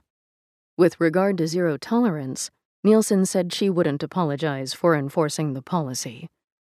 She echoed an argument I heard frequently from people I interviewed for this story that they or their agency had been unfairly blamed. HHS had the children, DOJ had the parent. We had neither, Nielsen told me. But she wished she hadn't approved the policy because of its deep flaws. I made the decision based on what turned out to be faulty information, she told me. She insisted that she had prevented the worst from happening because she never signed off on the administrative separation proposal, which could have led to thousands more children being taken from their parents. People who know Miller say he believes that zero tolerance saved lives, and that immigration enforcement was Trump's most popular accomplishment among his base. Miller has told them that the administration laid the groundwork necessary for a future president to implement harsh enforcement even more quickly and with greater reach than under Trump. In my interviews, the Hawks argued that zero tolerance had been effective, or that it would have been if only it had been left in place a little longer, suggesting that if Trump or someone who shares his views on immigration were to be elected in 2024, family separations would almost definitely recommence. Recently, I spoke with Alejandro Mayorkas, President Biden's Homeland Security Secretary, who has been dealing with yet another influx of border crossers, most of whom are now coming from places outside Latin America. Biden campaigned on a promise to tackle the root causes of migration to the United States from Central America poverty and violence, but little progress has been made on that front. In June, 53 migrants died trying to sneak into the interior of the country in the back of a tractor trailer, a deadlier incident than the one Tom Homan witnessed in 2003. Despite the fact that such incidents tend to result from harsh enforcement at the border, Mayorkas has faced criticism from Republicans for being too soft on immigration, in particular for the Biden administration's move to scale back Title 42, a Trump era policy linked to the coronavirus pandemic that effectively sealed the border. In response, Mayorkas has started reaching for the same solutions that led to zero tolerance, using the Border Patrol to ramp up prosecutions and generate other forms of consequence delivery though he says those tools should be deployed only in concert with ample humanitarian protections for people seeking asylum. Congressional action on border issues continues to stall, leaving immigration policy squarely in the hands of the executive branch. Mayorkas said he hoped the media would help hold those responsible for family separation to account. While some deterrent strategies arguably fall within the parameters of our value system, Mayorkas said. Family separation was way outside the bounds of what we as a civilized and humane country would ever countenance. When I asked Mayorkas about any official government accountability for those who were responsible for separating families, he said that was outside his purview at DHS and was up to the Justice Department. But DOJ has been defending zero tolerance and the individuals responsible for it in court insisting in a recent hearing that a family separation policy never really existed. What existed was the zero tolerance policy, which started in April of 2018. We have testimony from the CBP and ICE witnesses and from Hamilton, who was at DHS at the time, that these separation policies, as plaintiffs put it, never existed, and they were never enacted. But the judge was unconvinced. This is a continuing argument that the government's been making, she said, pointing out that the plaintiffs in that particular case, migrants who were all separated from their children, were never even prosecuted. The Justice Department declined to comment for this story, but has said previously that it is devoted to bringing justice to victims of this abhorrent policy. A comprehensive accounting of what happened during zero tolerance would require the government to look not only ahead toward reunifying families, but backwards as well, to be fully transparent about the past. This seems unlikely to happen. DHS was lying to us and not giving us documents. The lawyer who investigated zero tolerance for a congressional committee while Trump was still in office told me. They very much withheld stuff from us and I would catch them red handed and flag it for them, and they're like, oh well, we'll go back and look. And it was a constant BS battle. Many of those who were involved in the development of zero tolerance are still working at DHS or at sub agencies. But Mayorkas said it would be too hard for him to determine what they knew, what they didn't know, what they understood, what they didn't understand. That lack of accountability for those who participated in separating families has some in the government worried that the practice could restart under another administration. There is no cautionary tale to prevent this from happening again, Jonathan White said. Without that, he told me, I fear that it will. If anyone is likely to lead another push for the American government to separate families, it's Stephen Miller. For a year and a half, I tried to reach him so that I could ask him directly, among other things, why he had lobbied so forcefully for this to occur in the first place, and whether he would do so again in the future. A close friend of Miller and his wife explained that ever since the couple became parents, they had been consumed by child care and were hard to reach. As my deadline approached, Miller repeatedly ducked or delayed speaking with me. Once, when I got Miller on the phone, he quickly told me that he had to go, and hung up. He soon sent a follow up text to explain why he had been so abrupt. With the extended family, he said, and our little one. If you enjoyed this production, find the best long form articles read aloud in the Audm app. Available now for iPhone and Android.